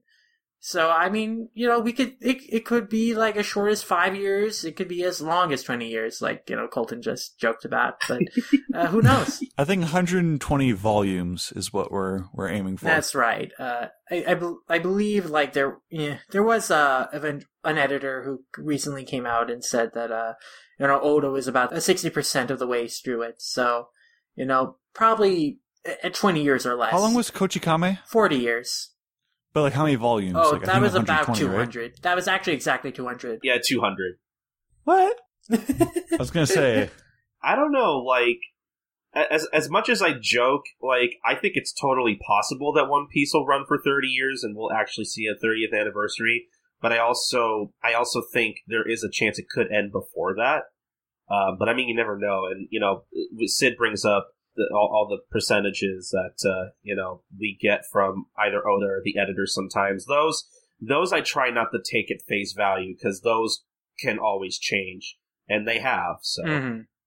Like I'm pretty sure Oda said at one point that Alabasta was the halfway point, and obviously that's not true anymore. Yeah. so nothing is set in stone. So really, who knows? Uh, uh, just enjoy the ride. Pretty much, just let's let's, just enjoy it while it's here. hmm So his next question is: With the upcoming Wano Kuni arc potentially being the biggest event in the series since the Summit War at Marineford, is anyone expecting any major character deaths, sans flashbacks, of course, to go down, similar with what happened with Ace and Whitebeard? I'm not sure. I mean, uh, I guess That's a good question. It- during Wano Kuni, I'm not really sure if, who who might die, if anyone. I feel like Shanks might die at some point in a fight with, you know, either Kaido or Blackbeard. But uh, outside of Shanks, I don't know what other character in One Piece I would expect to die, unless Oda tr- throws us a curveball. Well, I guess just on the topic of character death, and I know Sam and I have talked about this before, and I, I know he disagrees with me, but I I still I still think it would make sense if at some point possibly Usopp had a death at one point because Uh, because let, let me let, hear hear me out because I think um, you can't hear it, but I'm shaking my head. because he, here's the thing like it just it makes sense to me that like because what's what's usopp's whole thing? He wants to be the bravest warrior in the sea or whatnot. And i feel like i think it would make sense if you know like like imagine if usopp did die and like you know his and like you know people recounted the the legendary tales of captain usopp and his and his army of 80,000 men or whatever the number was. And like i re- i just really like the idea of you know, I don't want Usopp to die, but like if that were to happen, I would just hope that you know his legacy lives on through his tall tales. Like I just, I don't know, something about that idea just just really appeals to me. Like I kind of, I like that romanticized aspect about it. I don't think he needs to die for a legacy or myths to be spread about around him. I mean, that's already kind of happening now. That happened in Dressrosa. It's happening with Buggy right now too. So That's true. I like the idea that Usopp might be like the narrator or something this whole time. that would be great. So, any other characters we might think could die uh, at at some point? Um, Uh, it's interesting because I think like I kind of think something something that hurts like that needs to happen soon because the series just kind of feels a little fangless right now. Yeah, Um, but I don't know who it would be. I mean, Kaido wants to die, so who knows? I'm just kind of waiting for Blackbeard to show up at this point because I feel like that has to happen soon. I feel like that's coming up. That'll be a big deal when he does. And again, like I feel like Shanks will be like a character that dies because that will really hurt Luffy. what what if Sabo dies for real this time? You know, that's another good candidate. We'll, I guess we'll have to see. Maybe which one of those two or both of them uh, get killed. yeah, like I, I can't really think of anybody in particular during Wano that I think would be ripe for a character death. Is the thing. Mm-hmm. Maybe maybe Law. I don't know. Uh, I mean, maybe Kinemon, or, you know, to to be tragic for Momonosuke, uh, or something like that. Actually, actually, you know what? That would that would hurt a little bit. Actually, Yeah. But uh, yeah, there's there's a lot of possibilities out there, but nothing quite definite, uh, or at least nothing that I'd expect in Wano Kuni for sure. But moving on, EK's next question is of all the ongoing recurring characters, stories, and mysteries that have persisted in One Piece throughout its two decade long run, which as of yet unresolved plot thread do you most want to see unfold? oh, I really want to know what the thing was um, at the end of Thriller Bark in the in the fog. That's the one I want to stay a mystery, personally. For a while, I was sure that would, but at this point, I feel like that might. We we we, we probably would see find out what that is. Uh, I don't need to see what it is, but for me it's just like the history of the world continue to like explore that and like get closure on that and uh, again i want to see uh, the straw hats go to the moon at some point and uh that'd be fun I guess uh, other than that, I, I'd eventually love to see Vegapunk, but I'm sure most of the fandom does. oh yeah yeah. I mean, like right now, I want the full like scientist, you know, backstory. Like they all seem to know each other, like Caesar and Judge and Vegapunk. Like Mhm. there's this whole story we haven't uh, been told yeah, yet. like Yeah. there's this whole there's this whole community that like hasn't really been touched just yet, and I find it kind of interesting. so there are a lot of mysteries that are you know really interesting to think about and uh it'll be interesting to see like when they get explored and uh resolved though i i'm sure a lot of these would be held off until like the very end very final stretches of the story What was he asking about besides mysteries again? Oh, uh, characters and stories as well. Like, you know, characters that, you know, uh, have mystery, have like things about them that we haven't like Oh, okay. gotten fully explored. Um, I guess in that respect, you know, there's some, something about, uh, Crocodile and, and, uh, even Cobb's past that I kind of want to see what, Oh, yeah. what the deal was there. Yeah, I really want to know more about that. I I would also throw out. I kind of want to know more about Kuma. hmm Oh, yeah, definitely. Mm. Yeah, I'm expecting Kuma to be like uh, Revolver Ocelot from Metal Gear. He's constantly somebody else's double agent. That would be pretty good. That'd be cool. All right, then uh, EK's next question is: What is our favorite Straw Hat? Uh, for me, it's still Usopp. Like again, I, I really love his character arc. He has my favorite moments in the entire series, like uh, you know during Alabasta when you know he stands up for Luffy during the fight with uh, Miss Merry Christmas and Mister Four. Of course, Luffy versus Usopp. Usopp, you know, encouraging Luffy to get up and fight during Enies Lobby. Uh, fight, you know, there's just so many Usopp moments. I, I love Usopp. He's my favorite.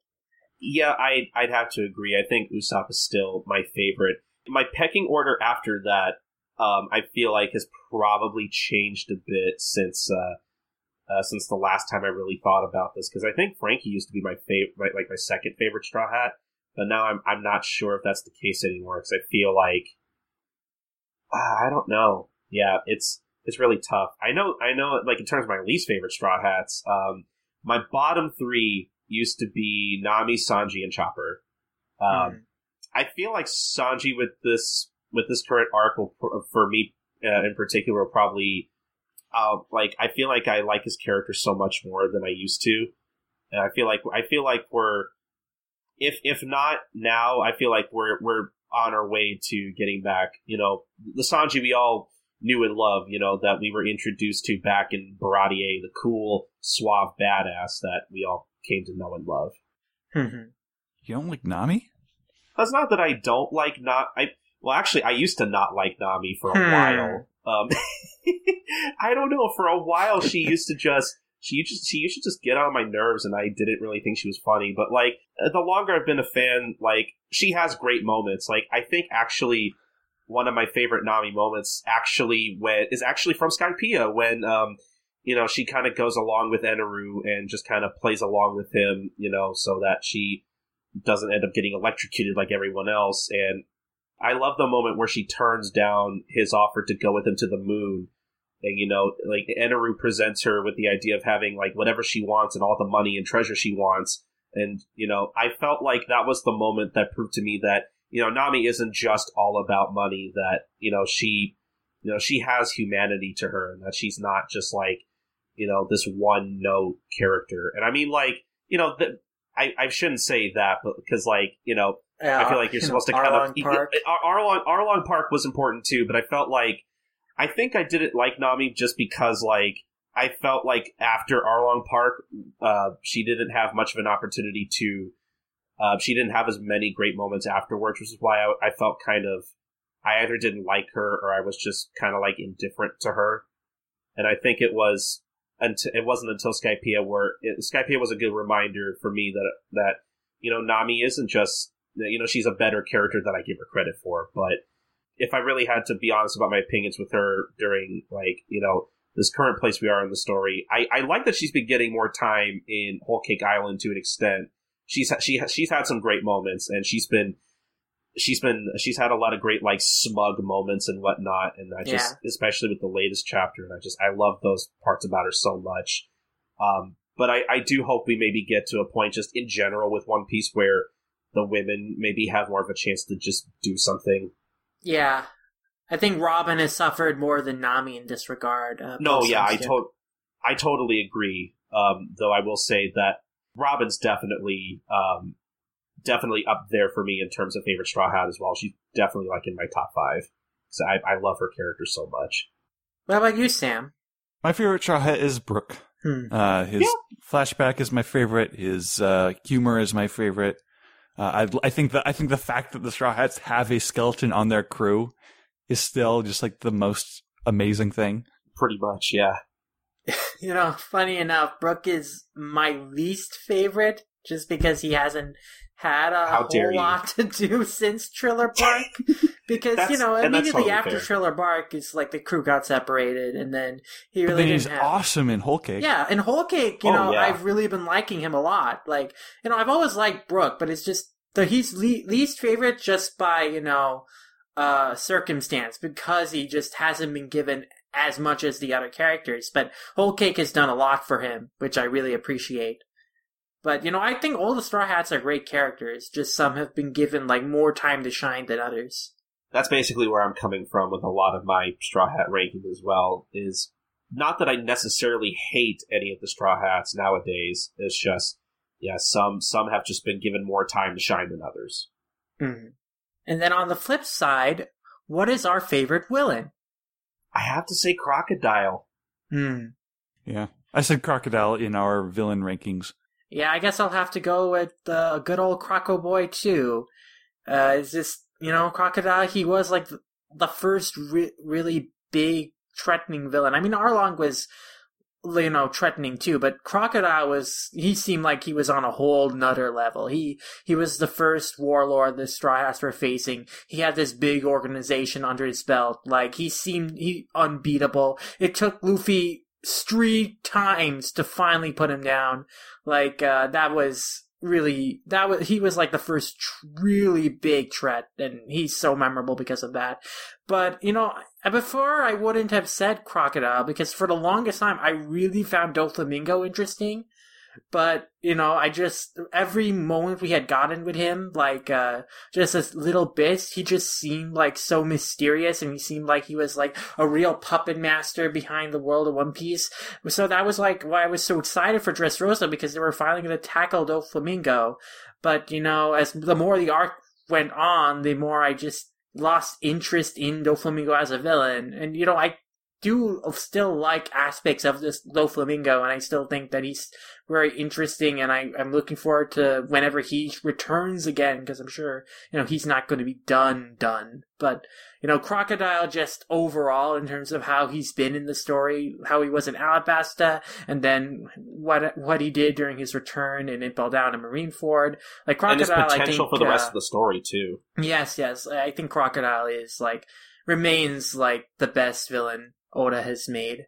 and he continues to just get more interesting as the series goes on. Like his, like he he was a great villain in his own arc, and then he goes on to have his own character arc that's still unfolding Mhm. uh, throughout the big picture. Yeah. yeah, it's pretty great. Man, I really want to see him show up again soon. Uh, I, I wonder when.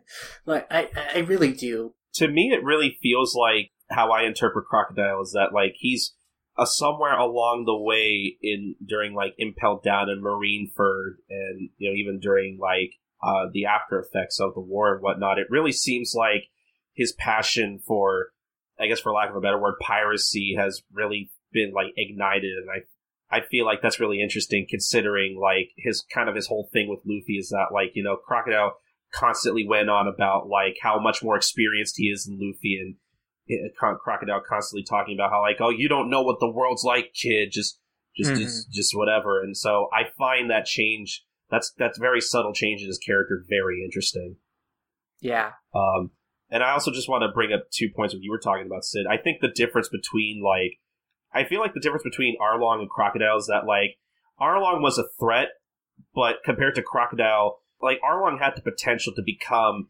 this really like dictatorial ruler of the East Blue, and that threat was definitely a threat that loomed over um, over him as a villain and over the arc as uh, as a whole. Like that's basically what would have happened if Luffy didn't stop him. But whereas with Crocodile, Crocodile he already has his fingers in into Alabasta. Like he's already like kind of secretly controlling everything, and I feel like that's in my mind that's what makes Crocodile more of a threat is that he's already in control. hmm And like he uh, he was presented like people trusted Crocodile. Like Yeah. to the people of Alabasta, he was like a hero. So it was like there was you couldn't like directly like confront him. You had to like take him down behind the scenes.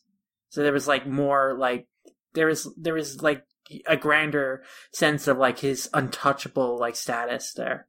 and also just to touch on Doflamingo for a little bit, I feel like his build-up was a lot better than what we actually got. I mean, like, I still find him, I still think he's a very interesting character, and I still think there's, I feel like there's probably more we could do with him. So, and I, I'm not sure if, um, I'm not sure if, you know, if the, if the One Piece podcast guys have talked about this more. I feel like it's probably been brought up before, but like, Mm-hmm. I feel kind of betrayed when I think about the fact that I feel like Oda kind of missed the opportunity to really um, utilize Doflamingo's powers. I don't know. I feel like it would have been really cool if like Doflamingo used his powers to have Luffy fight against his other friends. I kind of wish something like that kind of came out of it, but no, we just kind of got big waves and string tentacles and whatnot. I feel like his Well, that's he. Yeah. Doflamingo did that with Bellamy. He did, but Mhm. I, I feel like it would have been interesting to kind of utilize that during Dressrosa, and I feel like I feel like that was kind of a missed opportunity. Well, just just in just in general, I feel like his powers weren't fully utilized, but that's just me. But he is still he is still a great character, though. Yeah. Yeah. And I've got a hunch that he might come back for Wano. Maybe. I can see that. mean, uh, was the I don't think the ship that he was on though like was su- was like uh, sunken or anything. No, no, no. He's he's still in the Marines' uh, clutches, but I feel like there's all sorts of ways that uh, I don't know politics might get in the way, or maybe Kaido does something else. Or maybe Blackbeard breaks him out or something, and they team up. right, I don't right, know. right. Yeah, I am definitely interested in seeing where Doflamingo like will what role he'll play in the rest of the story. But I suppose moving on to the next thing, uh, what is our favorite fight in the series? Oh man, Uh, oars. Mm, Yeah. yeah. that's a good one. I, I remember really loving that fight as I was watching the anime because it's like I really felt like it was, as far as I can remember, really the first time the Straw Hats had to really team up with yeah. uh, with each other to fight uh, one adversary. So I really like that aspect about the fight. So that's definitely up there for me. But Mhm.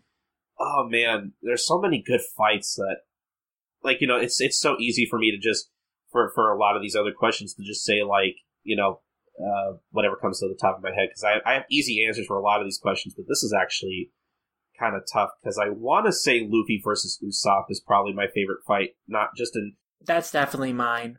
not not just because like you know that fight just emotionally resonates with me because it's like two characters I've come to know and love and get to know where it's like you know it's like it's like watching your two best friends fight Yeah. like not, then there's nothing you could do about it but it's also really neat because like it really shows just how how intuitive and how inventive Usopp can be with his abilities when he's pushed to his limit, when he's backed into a corner.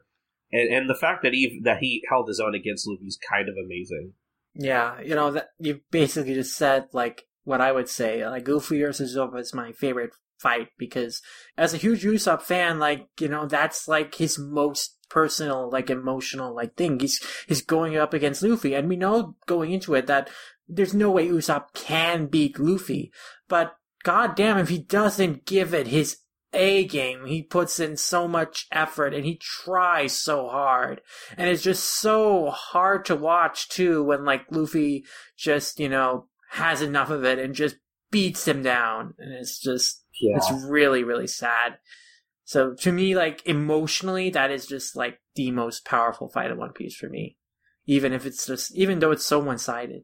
My favorite fights are always the, the like the really big ones that have like lots of twists and turns and lots of uh, false climaxes and like you think you've beaten them, but oh no, he's getting up again and yeah. So I like I like the Oars fight. I like the the Eneru fight. I like uh, I even like the Doflamingo fight in theory. I'll have to, you know, I'm still I'm still coming back around on Dressrosa in general, but uh, that that fight does uh, in theory scratch a lot of itches for me. Mhm.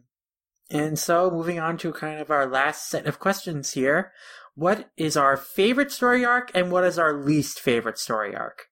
Um, I guess I could just get this out of the way because I mentioned it earlier that Drum Island is pretty much my all-time favorite story arc in all of One Piece, no question.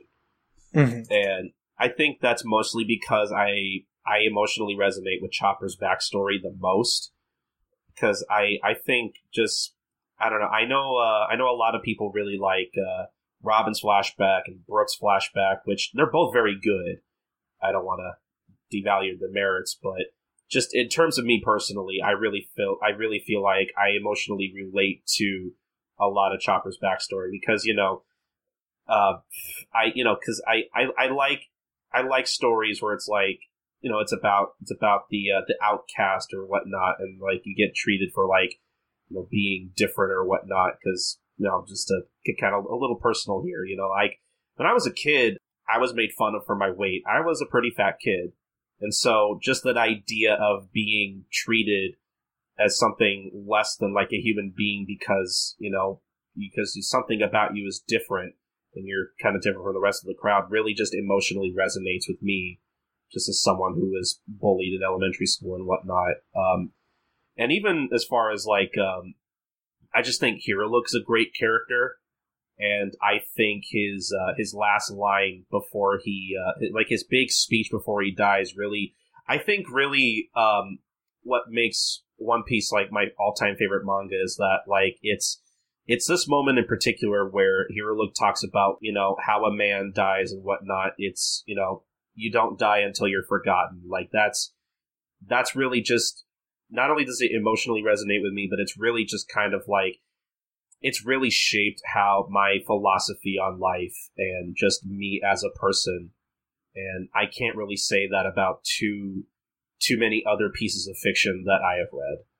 And really even just outside of um, Chopper's backstory, like I really he's he's not necessarily like the best villain, but I, I do have a soft spot for Wapol because he's just so cartoonishly evil and he's so fun, but at the same time he's so despicably evil and I I love villains like that that just they're either the heroes of their own story or they have just so much fun being evil and they just don't think anything of it. Um, which is why I, I love villains like say Dio Brando in JoJo's Bizarre Adventure. Like I love villains like that, and you know, like uh, as uh, as again uh, as the One Piece podcast guys have kind of been, you know, I really appreciate um, a lot of the out of context like Drum Island tweets because man, do those resonate with a lot of people right now in society. um, so, like, just in terms of all of that, I feel like this arc really holds up. It's a great, like, it's a great standalone story, um, even though it's in the middle of, like, the Alabasta saga, if you will. Like, I, I watched the retelling of this movie with a friend of mine recently, and, uh, you know, she, she wasn't like too super into it. She was tired that day, and she's not really like you know. I've, tried showing her One Piece before, and you know she understands you know why people like it, but it's not really for her personally, and I understand that. But You know, I I watched uh, movie nine with her just recently, and you know, from from what she had seen, you know, she had at least seen most of Chopper's flashback, and I was like, hey, you know, uh, like, did you at least like what you see? And she was like, like, I feel like that movie kind of showed her, like, okay, like this this series and franchise is capable of so much more than I thought at first. I really wish movie nine was re- uh, was released like legally at some point because I feel like that would actually be a great entry point for new fans. Mm-hmm. What about you, Sam? My favorite arc is Skypiea. Mm-hmm. Uh, I've kind of gone into that earlier in this podcast already. It's like the perfect fantasy adventure for me. Uh, it's the arc that I was introduced to One Piece through.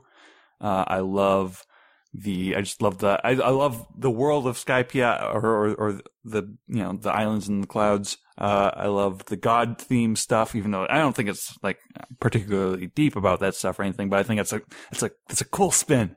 Uh, it's, it's a cool that we have a story that's a, you know, where the characters just punch a god. that's funny. I'm definitely one of those people that wasn't like a big fan of Skypiea at the time. Like I liked it, but I, you know, I kind of dismissed it as like, oh, it's. It's a standalone thing. It has like nothing to do with the rest of the series. You could skip it. When nowadays, like, it's not really true. Like, it's not really a part of the story you can skip, especially since like it really like uh, Skypiea as an arc actually, and it's like, and the lore behind just that arc in particular, like, has an effect on the lore of the rest of the series, which I think is great. Mm-hmm. Right. I always loved Skypiea. I just thought it was a really cool adventure story, and I really liked the, you know, conflict between the Shandorians and the Skypieans, and then the uh, Cricket Kagura backstory. It was so good, and Eneru was a lot of fun as a villain, uh, especially in the dub with uh, J. Michael Tatum. You know, he great performance. Uh, just you know, it was just a, a really fun, cool, like different kind of adventure story that was really cool to get back to, and it, it was it just felt different after you know uh, Alabasta Baroque Works, which you know was it, that's kind of what I like about One Piece's arcs is that like they all are like different di- different feeling adventures in terms of like the, their scale and like the locale of Skypiea it was just such a cool place especially you know the like the main island, the God's Island that uh, they were on. So, yeah, I really liked Skypiea, but uh, you know, f- you know, I really like Drum Island too. You know, it's hard for me to say like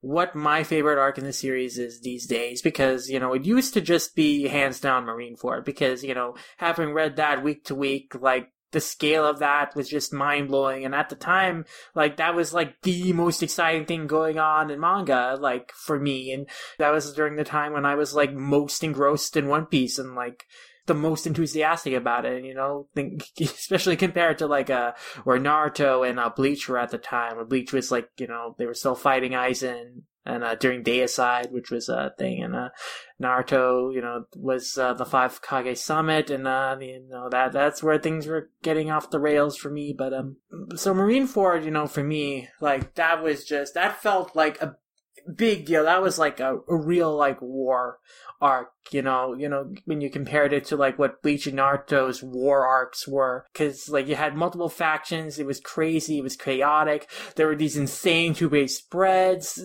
it was just, it was just ins- insane page turner week after week that I would like, you know, whenever I knew, saw the new chapter come out, I would like quickly consume and like be like, oh man, holy crap because it was just like every week there was just something amazing and like astonishing happening. But i don't know if i would say marine marineford is still my favorite arc because you know when i go back and think about like the parts of the series that have stuck with me the strongest you know those parts you know i think it has to be like either Al- uh, either arlong park or alabasta because those I think about to the moments back in those arcs, and I think about like how the impact they left on me, and you know when I think about like Prime One Piece and like what I think about One Piece, you know I do think about those earlier adventures from the East Blues to Alabasta, and like I think about like the high moments in those arcs, like how I mentioned earlier, those moments in Arlong Park, like you know uh, Nami's backstory, like you know Nami like stabbing her tattoo, and then Luffy stopping her, and then the march on Arlong Park, and then in Alabasta, the moment where Luffy finally defeats Crocodile, like uh, the effort everyone go uh, everyone goes through to get on top of like that clock tower to defuse the bomb, and then like V like Vivi's like in despair because like there's no way to defuse it, and then Pell takes it, and he like flies up making what's at the time looks like this big heroic sacrifice, and uh, he turns out that he's he's alive later. But that's that's okay. It, the moment is still amazing, and it's just Oh uh, god. there's just oh man.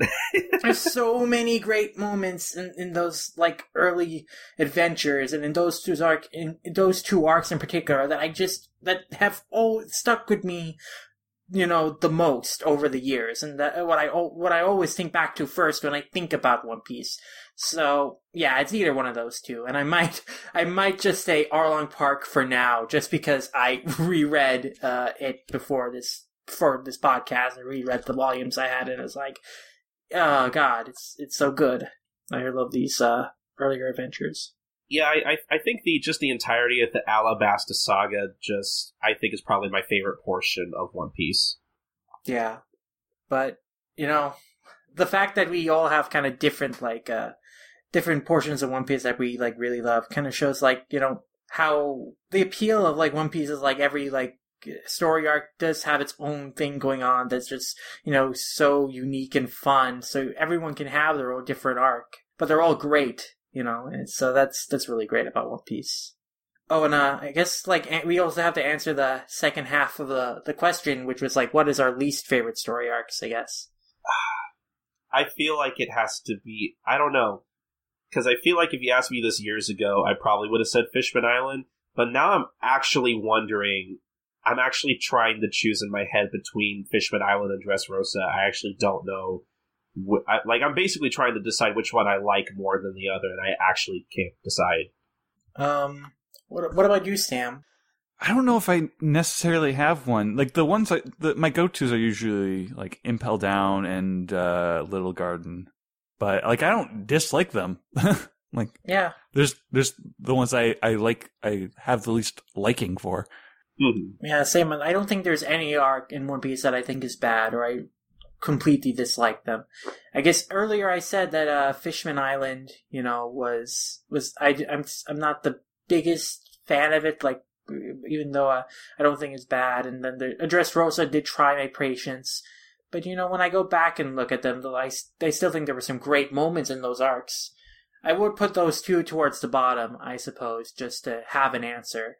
But like, a part of me also thinks that you know I could just say the Davy back. I like the Davy back fight, but I guess in terms of like what it adds to the story, like Fishman and I- Island and Dressrosa add so much more.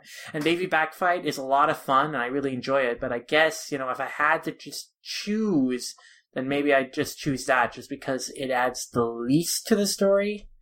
But you know, I don't know. Again, there's just it's not a bad arc, and there I don't think there are any bad arcs in One Piece.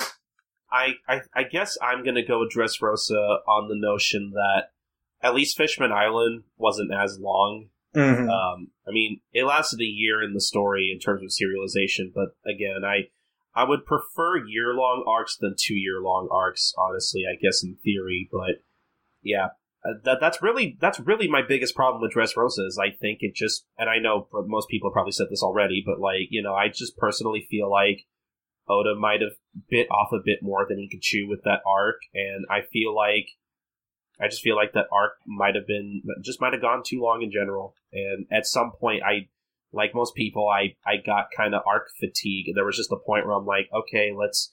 I just want this to be over. Let's move on to the next thing. And, uh, yeah, that does it for our questions. Thank you, Dr. Ansatsu Ken, for sending those in to us.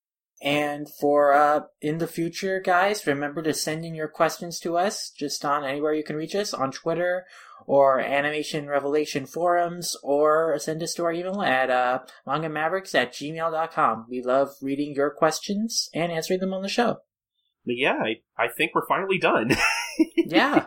Uh, as we predicted, uh, we went on for almost about three hours here. Yep, I can't wait to edit this. Yeah, but at least we stayed focused on the topic, unlike yesterday when I, I was recording uh, the Spider-Man Homecoming episode of uh, Manga Maverick Side Movies, where uh, me and Jonathan went on uh, insane rants and off-tangent rants about Sonic comics and Archie comics, and uh, oh man, that uh, that that was a weird podcast. Uh, but um, yeah, I guess uh, Sam, thank you so much for coming on and talking One Piece with us. Yeah, thank you. Thank you for having me. Yeah, and uh, I guess uh, where, where can the good people find you? They can find me on Twitter at Lucky Chainsaw. They can find me on AnimeNewsNetwork.com doing the daily streaming reviews for One Piece, Dragon Ball Super, and My Hero Academia.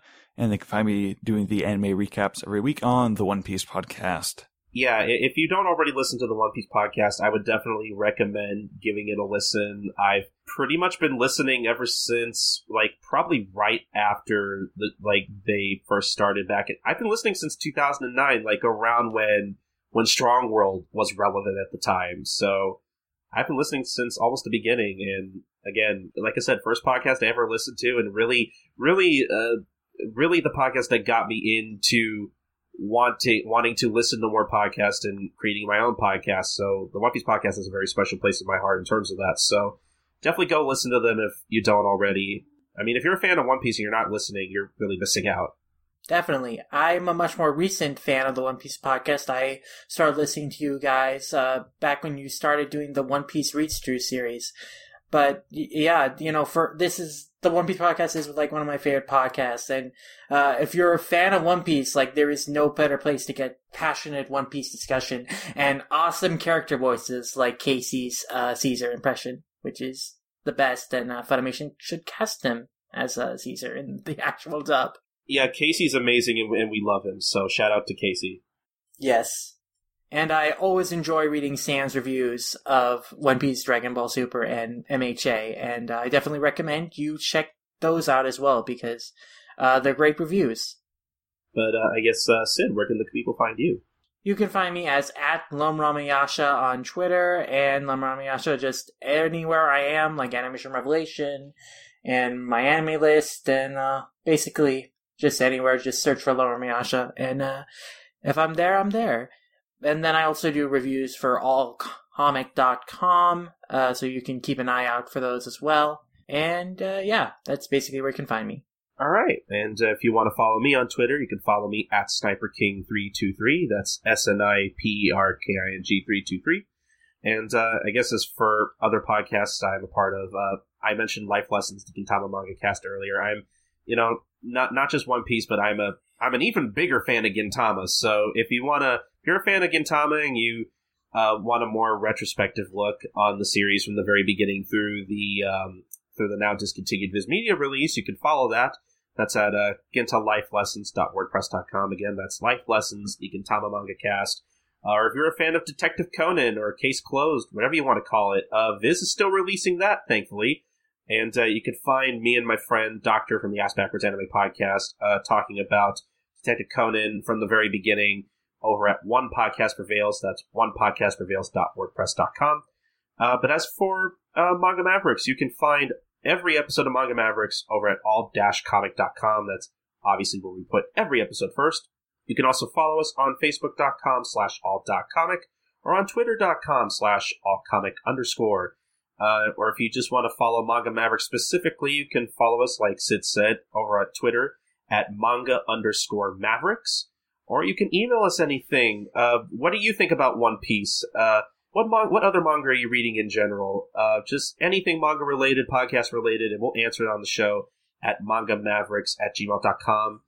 And uh, Sid, uh, why don't you talk about the YouTube page for a second? Yes, also subscribe uh, to our YouTube page. You can just search for it as Manga Mavericks. That's the channel name. Uh, we remember, guys, we need those 100 subscribers to get that custom URL. Let's uh, let's let's get to that. We're almost there, and uh, YouTube has been growing a lot lately. We just got our first video that got over a thousand views, which is a really cool thing for us, considering uh, we have so we're uh, such a small channel right now. So uh, yeah, uh, cool. I'm really excited for the YouTube because I also have uh, other projects specifically for the YouTube in the works. So uh, yeah, definitely check out our channel and uh, keep posted on uh the stuff that's going to be coming out there pretty soon.